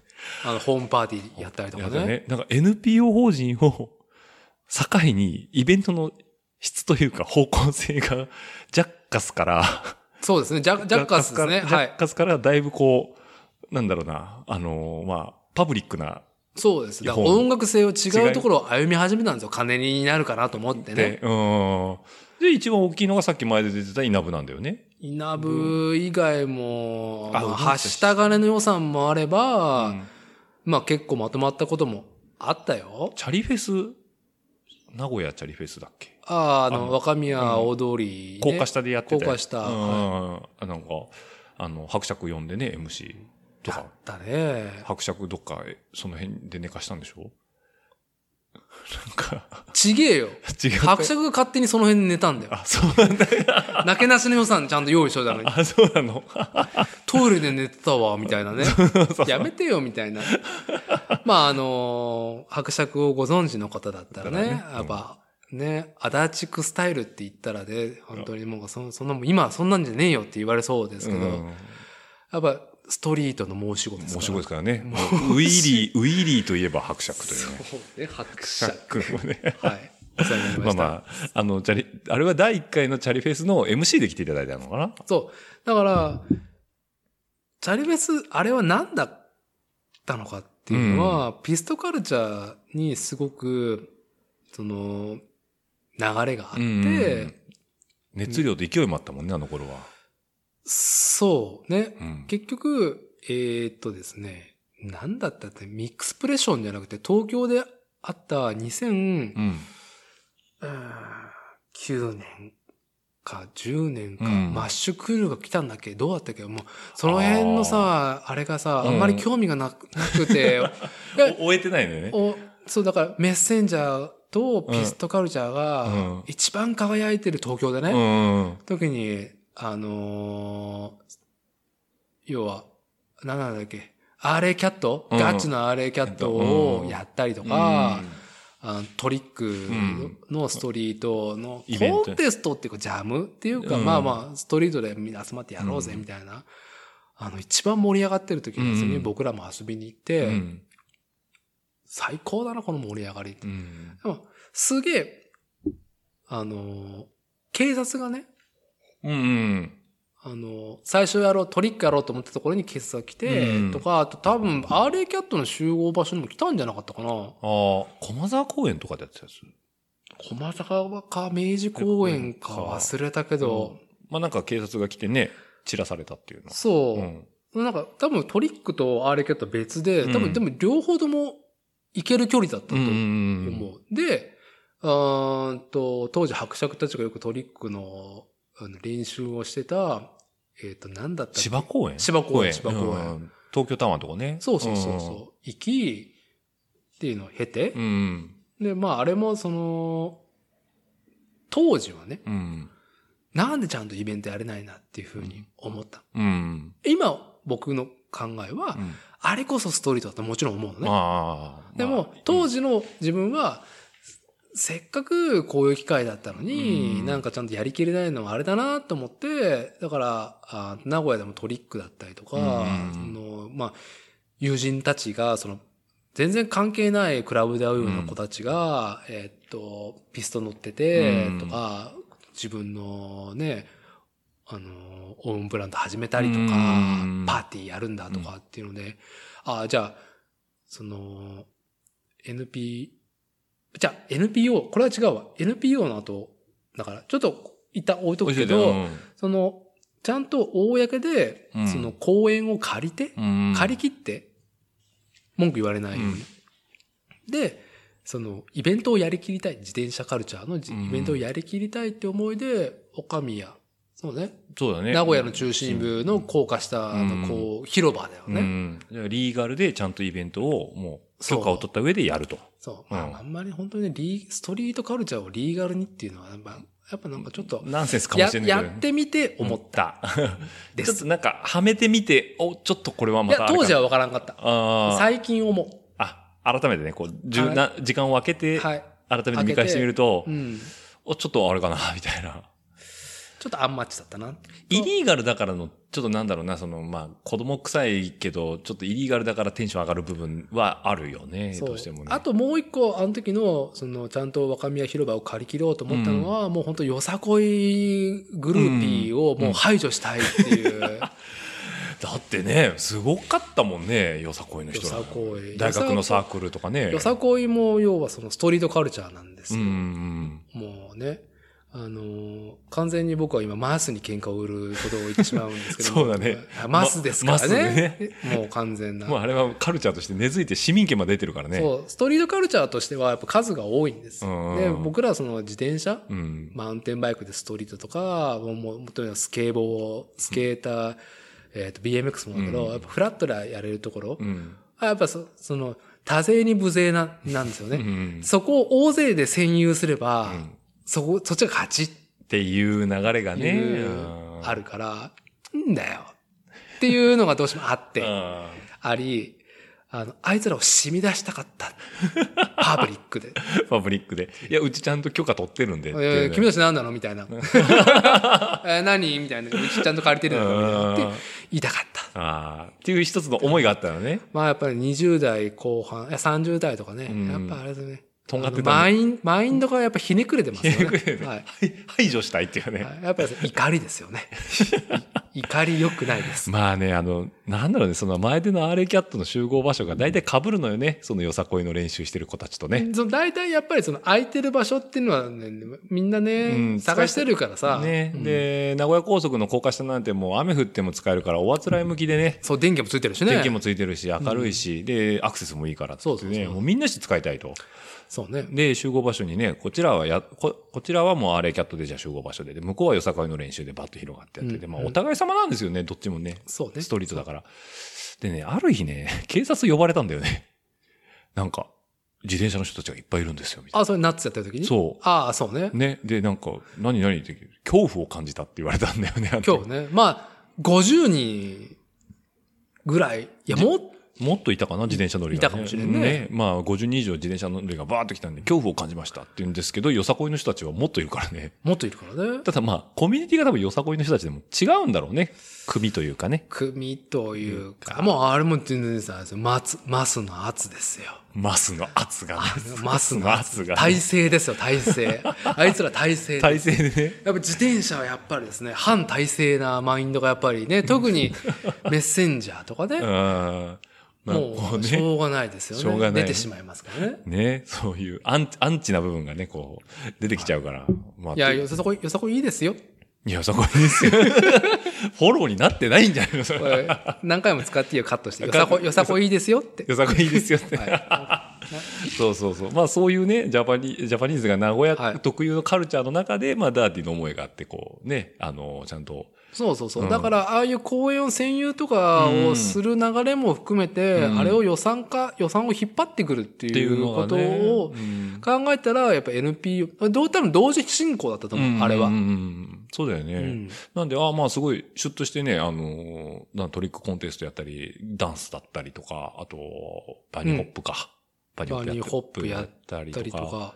で今思うとすごいよね。だってあの、栄のね、それそれこそあの、ちょうどまあ、矢場町の時計台の裏ですよ。あんなメインストリートのど真ん中でそういうイベントをちゃんとやったっていうのはね、ちゃんと、ちょっと時代が早かった気がするね。早い。今いやったらもっとくんじゃないや、うんまあコロコロスケはちょっと置いといてもコロスケ、な、なん、いや、ただまあ実やっぱ際クりリストは増えたよね。サイクリストは増えたけど、結局僕たちの音楽性はマスじゃないん で。そう。だね。そうだね。ニッチなところに刺さる音楽しか弾いてないんだよね。そう。やっぱりこの年になって思うのは諦めた。そういうこと。あきあき諦めたあき諦めまず一個、はい。諦めています。それはマスに聞いてもらうことを諦めたってこうん、必要性を感じなくなっちゃっと。た。ああ、そういうことね。ややっぱり。うん。だったら同じニッチな部分に住んでる人に突き刺されよ、この思いっていう。の、うん、もあるけど、一重に、えー私の勉強不足でございますっていうので、 あの、今、勉強してる最中でうすと。ん、言っとったね、最初にね。うんうんえっと、そう。だから、まあ当時ね、やっぱ現場を作るっていうことを、まあそれなりに小さな予算を引っ張ってこれるってこともあれば、うんまあ、もらえてやれた時もあるけど、うんうんただやっぱり額がやっぱりちょっとね、うん。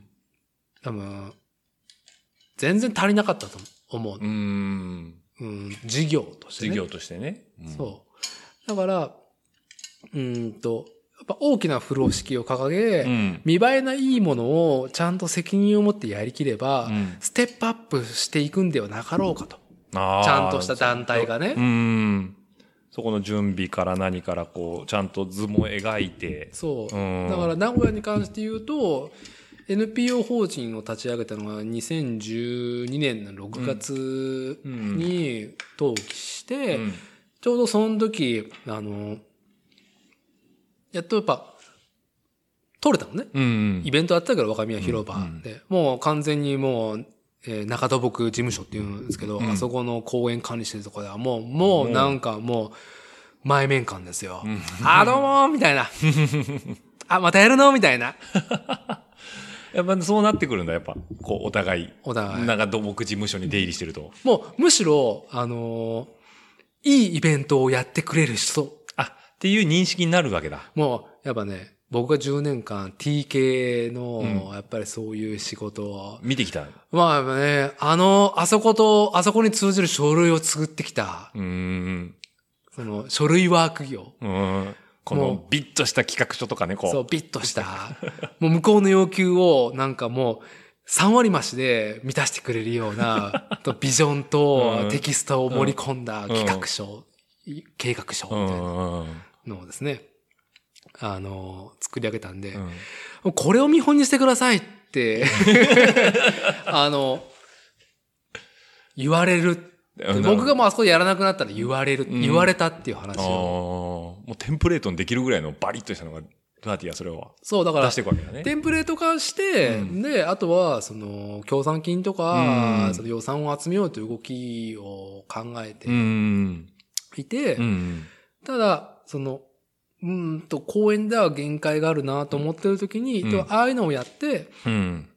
うん。で、2012年に、そう、ちょっと話を戻すと、うん NPO を立ち上げうて、ん13年かな翌年にようやくちょっとこけら落としみたいなうん。感じでう、ん。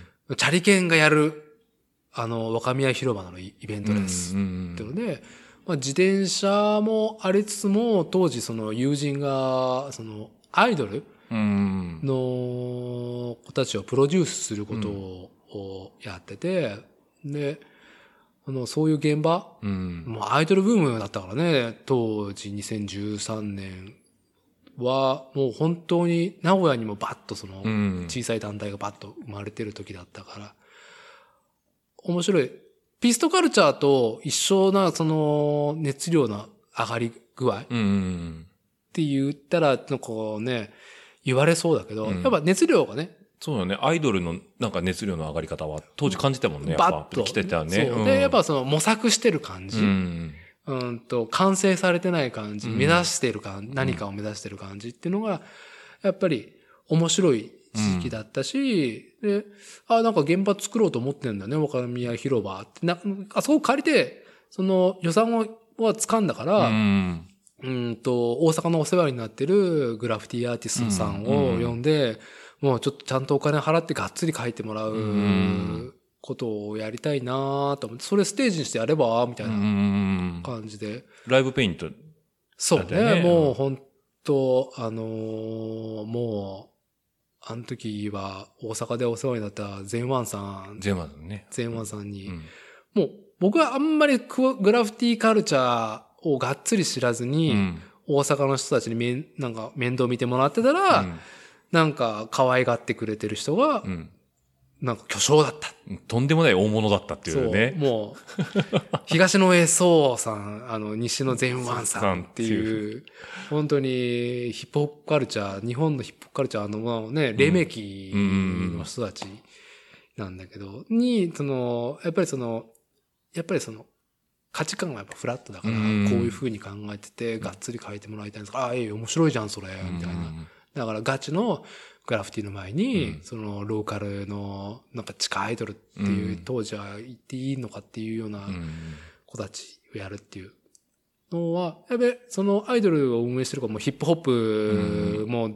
ちょもう、大好き世代だったから、うんまあそれもマッチして、うん現場作って、で、自転車コンテンツもやったんだよね。うん昼はそういうアイドルイベント回して、で、夜はそのイリーガルな感じの雰囲気になったことで、トリックだったりとか、なんかってやってややっうんて、で、まあそれをステップアップにしようかなって模索してた の予算先がないなと思ったら、うんそれがあったから多分テレビ、名古屋テレビ塔で、あーああいう展示会をやれた。そうだよね。その後、なん、あれ、2015年かな、テレビ塔の、えっ、と、テレビ塔っていうのが名古屋の境のど真ん中に立ってる銀の柱と。あ、そう銀の柱は違うか。あれは名そう古で屋す駅ね。。東京タワーの本当にあれですよね。しょあっのぱいですココピー、コピーして、ちょっと縮小させた 感じ、ドラッグして、ぎゅはいーっと。キュッとね、あの、札幌とよく間違えられるっていうね。まあ、札幌と一緒だけどね。一緒だけどね。ははいい、あの、テレビ塔の、えっ、と、真ん中の展望台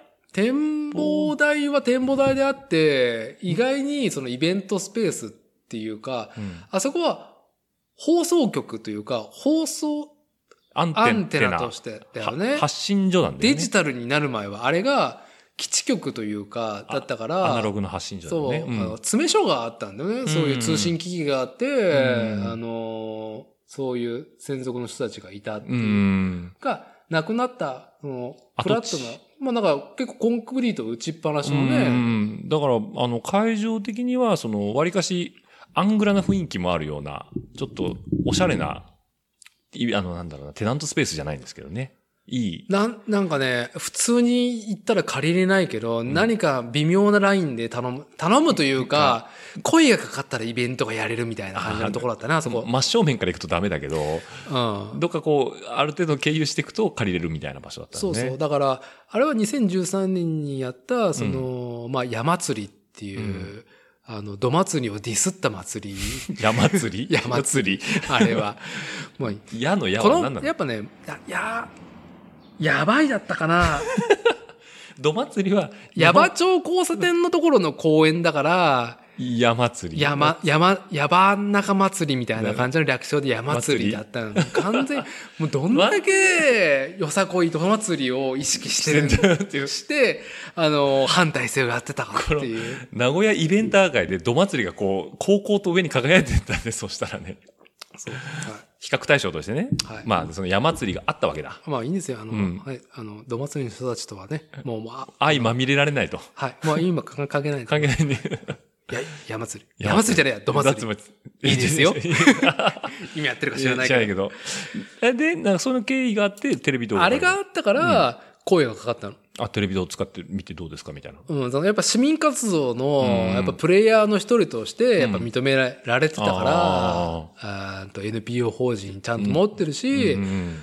動いてるし、人集めてるし、それなりに、うんすごくなんか注目してくれる人がいて、うんその人がもう、あれですよ、もう、あの、皆さん、あの、ご存知、街づくりですよ。 街づくり。キラーワードと。街づくり。街づくりにね、関わ街づくりと地方創生ですね。本当にダブル。ま あダブルネーミンこグの波を僕がですね、あの、本当になんかもう街づくり、地方創生をこうこう乗り切ったっていうね。 はい。あの、今なんですけど、そう、街づくりとしては、やっぱり僕が名古屋生まれ、名古屋育ちで、やっぱ光栄だったんですよ。うんあのシンボリックなね、名古屋のシンボリックなところで、自転車を主役にできるっていうのは、なんとも光栄な場所なんだそうだねあれはもう本当に NPO 立ち上げて、ちゃんとパブリックでやりきったっていう功績一個の集大成だよと、ね。やっぱりその耳にされてたらしいから、うんそのちゃんとやってるっていうのは、うーんと、まあ行政う官ん。の結構いろんな人が見に来てたよね。わかんない。来てたよ、すごく。うん。あ、だからその、上、今言ってた展望台の一部のスペースでの展示会、プラス、えっと、ふもとの広場を使って、使ってねえーなんかこう、イベントを、そうステージを作ってね。ステージ、あまああれ、あれはもう本当にあの、ストアインファクトリーさん様々と、うんまああの、サークルズのアーリーバーズのケイティ、えーここか、角尾さんラーダーさんのね、うん。お世話に、もうなんか好きにしてってうん。っていうかもうお願いしますみたいな感じうでん。やりきってもやらっりきったて。までね。ていう僕自身は、あれですよ、あそこのトータルコンセプトなしをつけて、いろんな許可を調整していって、現場を作ってったっていう感じかうな。ん。場所を提供していくって感じ。場所を提供して、まあ予算の調調整整してと、ううんん。、や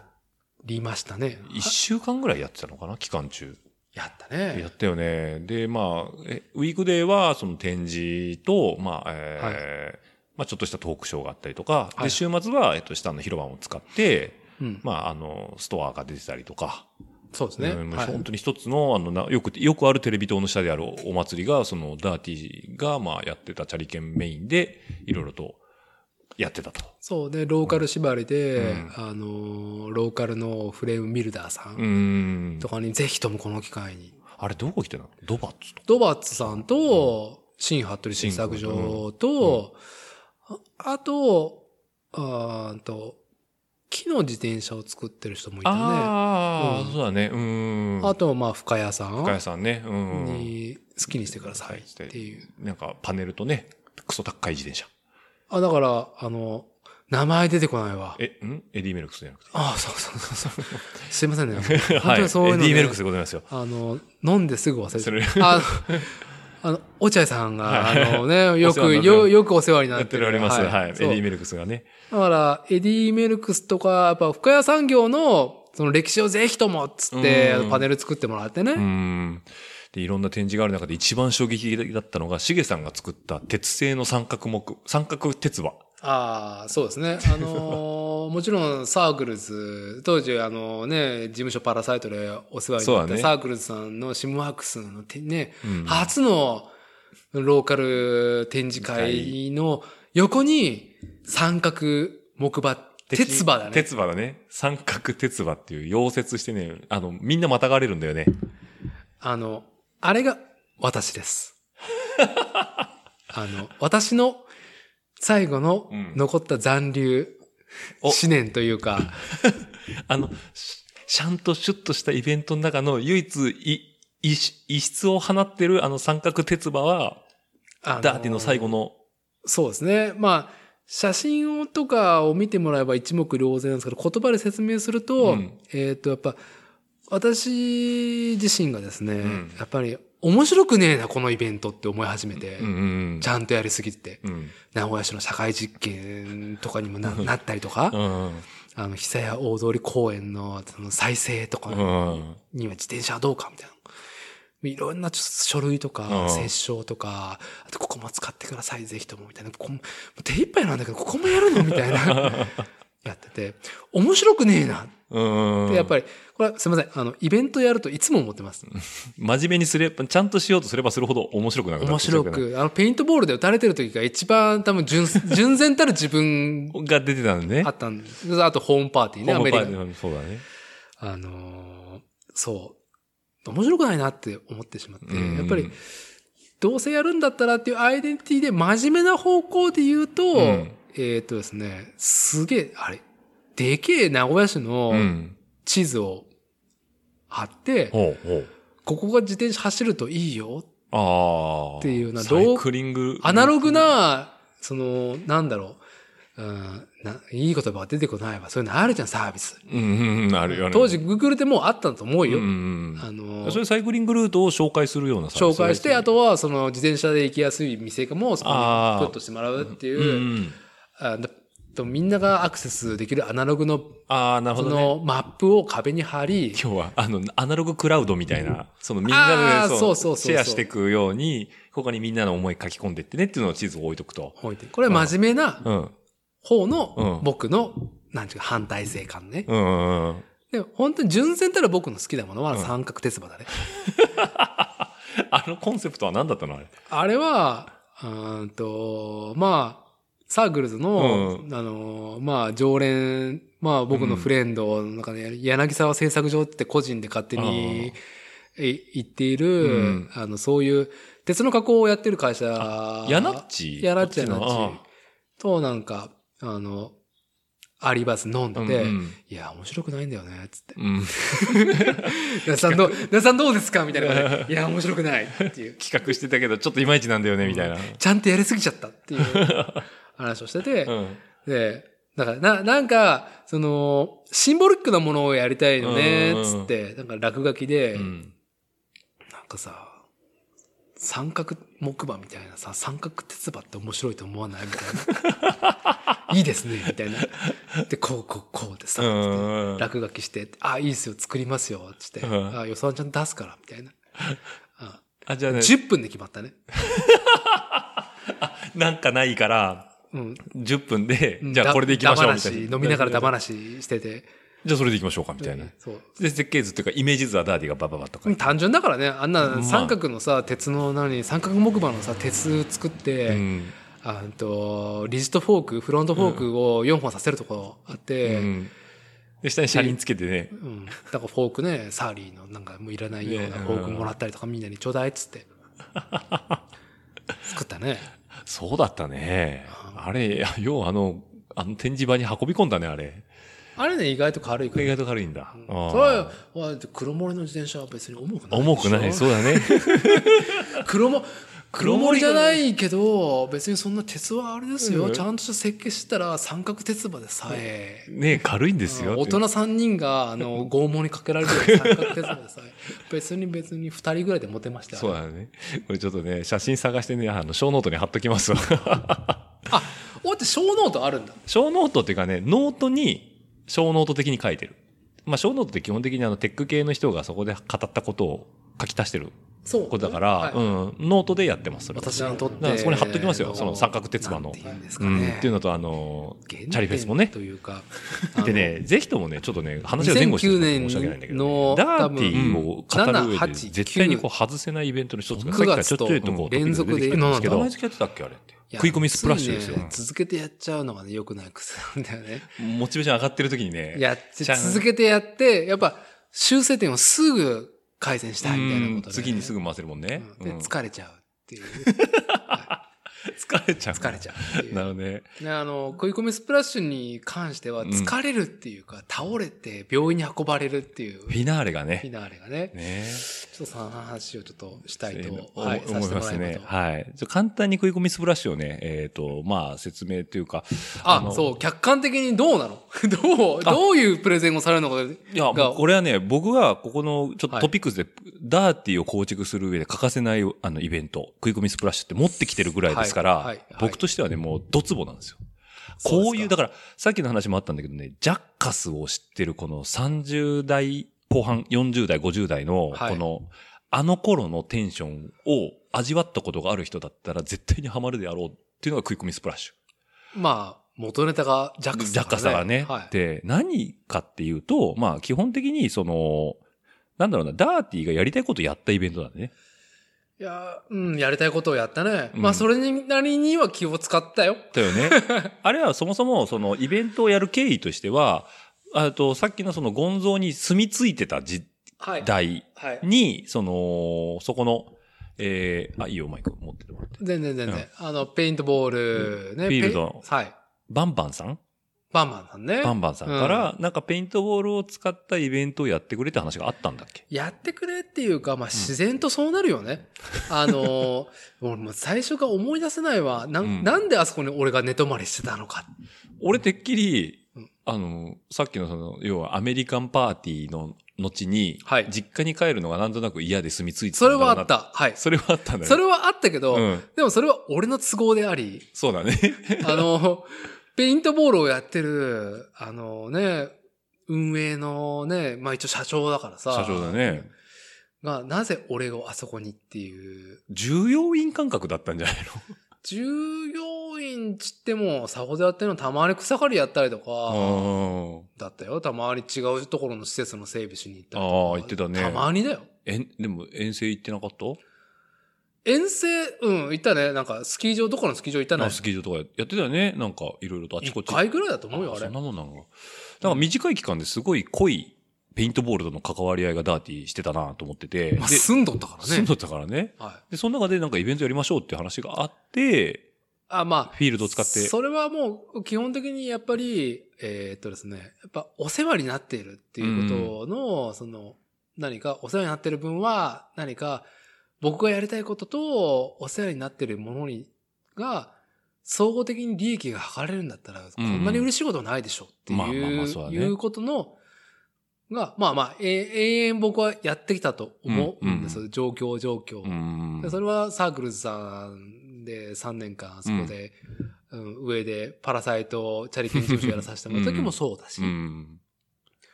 で、まあ、その時に、もうペイントボールイコールジャッカスだったわけなんです よ。あの、ジャッカスもね、連呼して、あの、わかる人にしかわからないんだけど、要は、まずペイントボールっていうものを何かっていうと、うん大体あれは直径2センチ、うん20ミリか25ミリぐらいの、うん結構デカめの、えっ、と、何をイメージしてもらっていいのかな飴飴ねか、飴も、飴ぐらいだね、大きさ。ミルキあ、ミルキぐらいだー。ね。ミルキーの飴だよね。うん。あれの中に、そのペイントボールっていうぐらいだから、ペイントなんなんだよね。うん。そう、カプセルの中に、直径25ミリぐらいのカプセルの中に、その着色料が入っており、それをガスだね。ガスだね。うんガス銃だね。ガス銃で、うん圧圧縮ガスで、うんはい。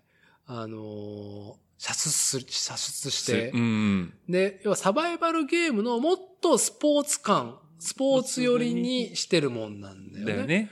フィールドもだから、えーすごい狭いんだよね、サバゲーに比べるとね。狭いし、うんえーっと、やっぱスポーツということうで、ん怪我しないように、障害物が、やっぱりエアークッション、要はうん風船みたいなね、うんバルーンのタイプ。バルーンの障害物。うんで、えータイムも短、確か短かったと思うしね。うん。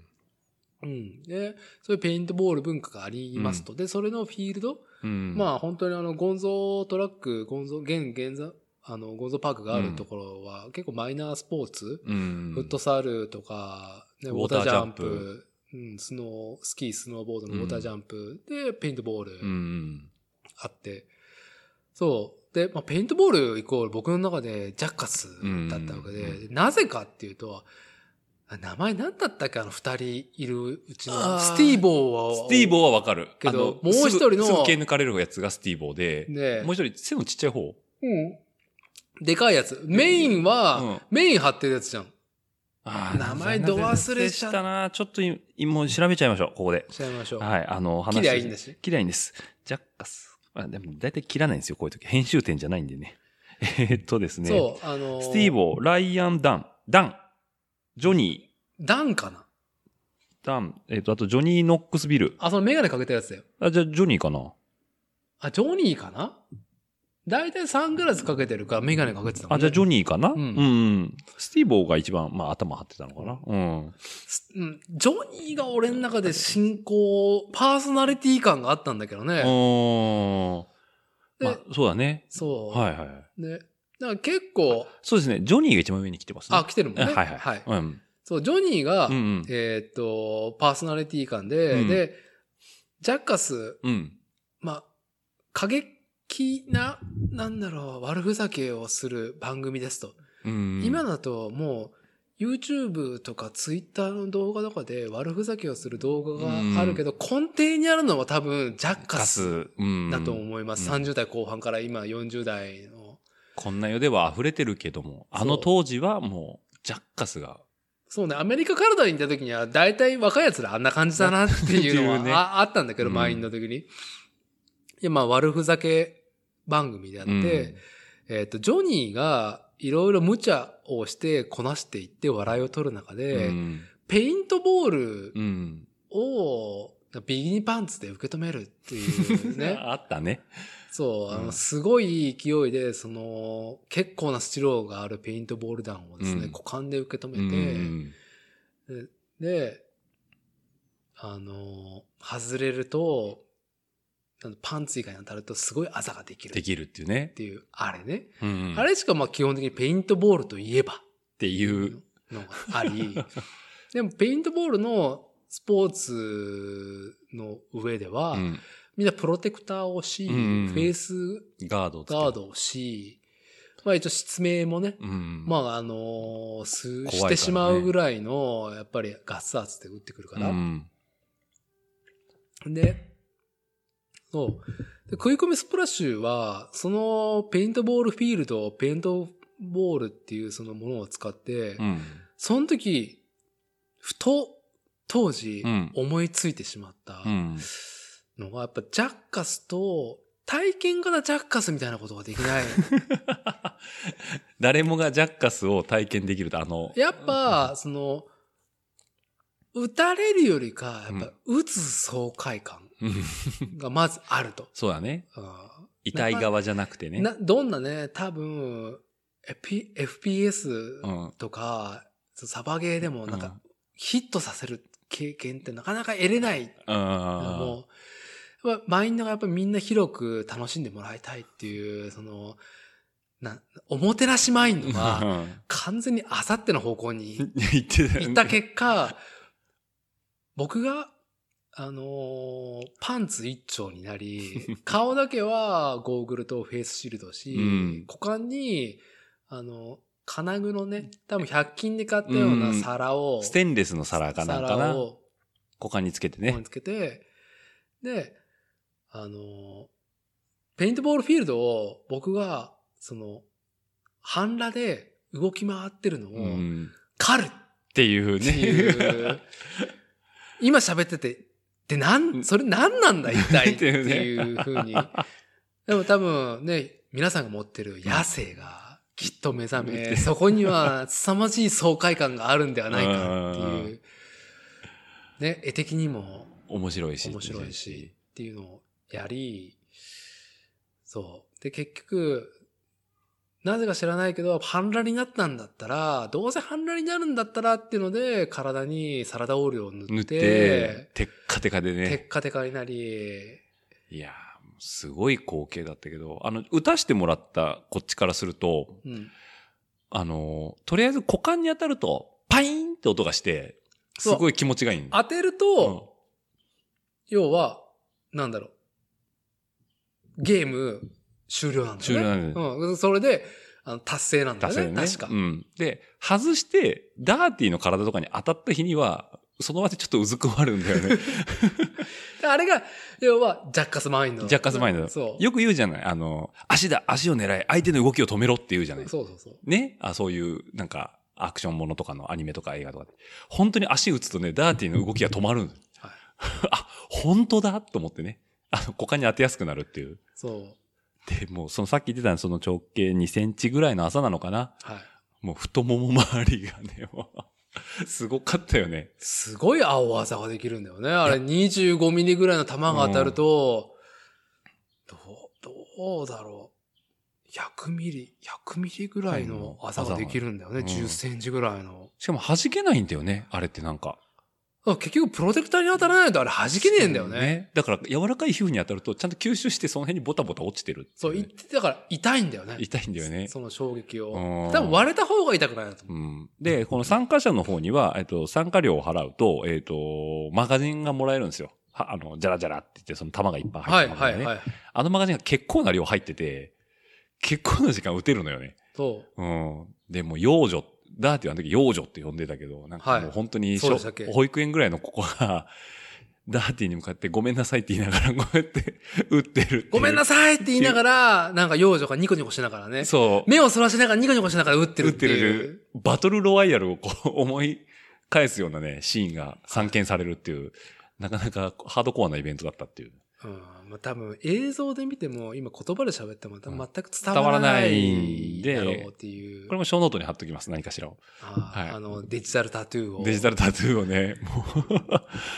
あれはね、でも見たら、うわ、この人ちょっと頭おかしいなって思うよね。そう、でも、あの、音楽性の不一致の話をですね、うんあの、自転車文化について、あの、冒頭話しましたけど、うんえーっと、あれは、多分、あ今でも残ってます、あのマインドは。あのマインドあがれね、は、ま持ち続けてあ、る。持ち続けてるし、うんあの、答え合わせとして、あの現場は、まあ、今は無理だろうって いう、今は無理だし、あれはないだろうとは思うんだけど、 ね。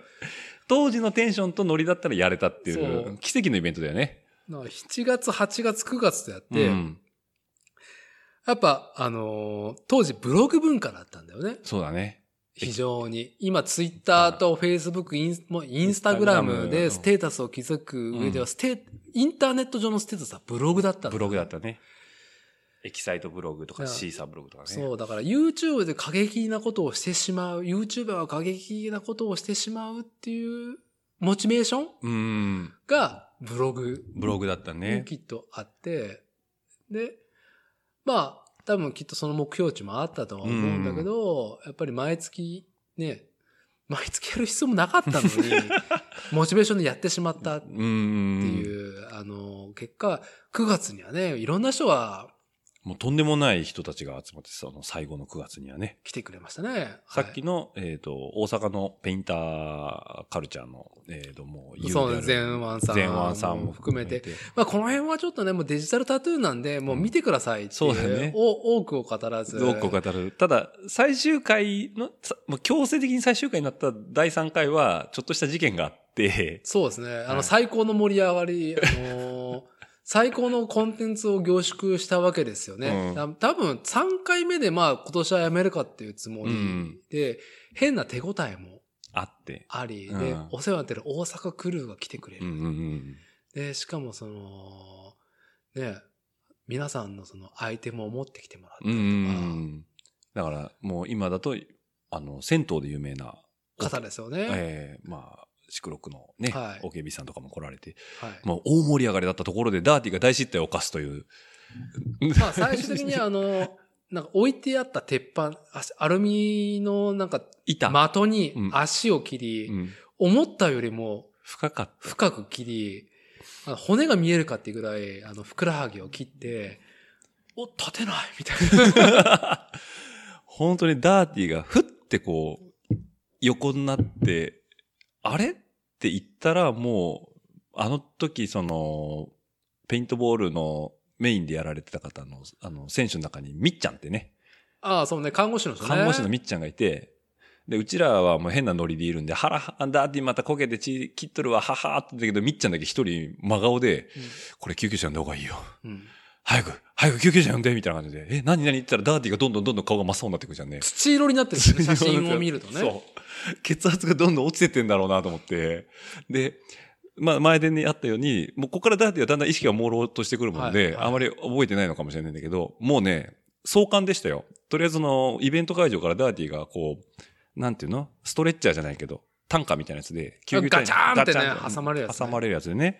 なんですけど、挟まれて運ばれてくる人は、サラダオイルぬるぬるのパンツ一丁で、 フェイスゴーグルつけたハゲが一人上がってくるわけだよね、下から。そう、あの、ぬるぬるだったからね、僕。ぬるぬるだったよね。だかはら多分、救急隊員の方は、これは何なんですかみたいな 疑問はあったと思うよ、あれは。い。あの、こういういじめなのかなっていうね、思われても、しょうがないしょうが言わないって、自ら望んでそうなってるんだけどね。で、まあ病院にバーッとこう救急車でね、去ってく後ろ姿がすごい切なかったんですけど、で、え、どうしようって雰囲気になるのよね、はい。場が。そうするとね、さ、さっきの前でのね、シクロックの、もうあの、はい熱く御礼申し上げますって有名な OKB さんがはい一肌脱ぐ、名の通り一肌脱いで、放課後電磁波クラブみたいな衣装をね、あれ仕込んでたのかなじゃあ、あれはあ、その、まあ、後でも話しますけど、まあ、流れがあって、うんうんまあ、まずその現場では、うんいつもそのダーティは受け止めてると。みんなのその欲を。おうだからダーティにも出してやりたいと。っ なるほど。ていうつもりでうん。いたら、運ばれていくと。あの、そしたら、あの、運ばれてしまった。うん。ででも、あの時 OKB は、うん。ダーティあとは任しときやみたいな。俺に任せろと。そう。で、あの時に、その、OKB ももちろ、うんん。フューチャーしすべきだけど、うんもう一人マイクっていう、うん。あの、ね、マイクって名前だからいいけど、うん。鉄道公務員うのんマウンテンバイカーうがん、お前好きだったのか、そういうのっていうぐらい、自分も今日、入ってきたんですみたいなビキニパ ンツカミングアウトみたいな感じだね。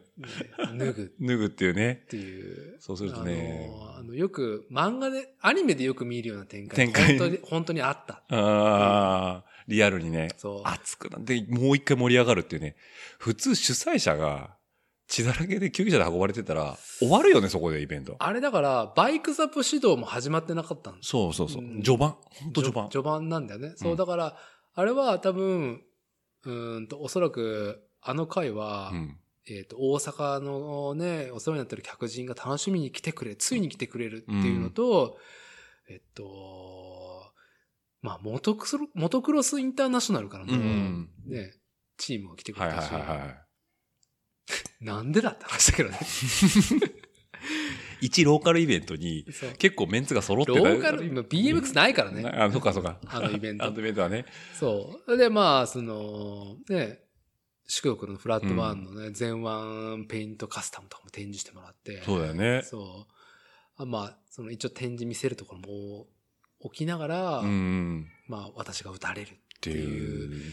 で、そしてあ最高のの、メタル DJ として、オッチーが。ああ、そうだね。ヘビーメタルをずっとかけ続けるっていうね続。けるっていう。で、バイクサブ指導で、さっき言った何かって言ったら、あの、ナッツっていううん言葉だけど、ナッツフェスをやる中で、あれなんだっけ、バイクキルか。バイクキルだね。バイクキルっていう、あの、まあ、調べてもらえばいいんですけど、うんトールバイクで、うんあの、騎士道精神真っ盛りで、あの、棒で、トールバイクで、ね、あの、ドラ、ドラッグレースはチキンレースじゃないわ。あの、もう向き合いで、うんまあ、もう差し合うんだよね。そうだね。まあ、正面でこ1ぎ切っ対て1で、お互いこうガーッと正面向かって突っ込んできて、お互い棒持ってんだよね。そう。で、どつき合うと。そう、バイクキルって、あれはメッセンジャー、ピストカルチャーのいろんなビジョンの中でやっぱ刺激的なものの一個だったわけじゃない。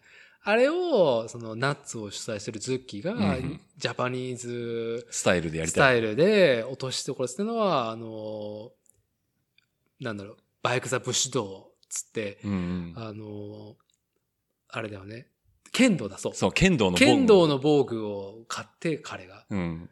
自前でね。 そう。剣道の棒を木、えー先端を柔らかいもので、ちょっと、あのほわっと、ほっとほわっとした棒で、えーっと、僕が用意した小さな BMX で、ね、 どつき合う。ちょっとしたスロープをお互い下って 下って、お互いの加速点マックスで付き合合ううっってていう。いう、はい。危険極まりないね、そう今ほんと。あのー勝敗は、なんだろう、見た目で勝ち残ったそ方うそうっそてういう。。まあ、オーディエンスの熱に流される感じだよねそ。う。あの、あんまりね、打ち切って決まらなかったらもう一回もう一回だ、みたいな。ああ。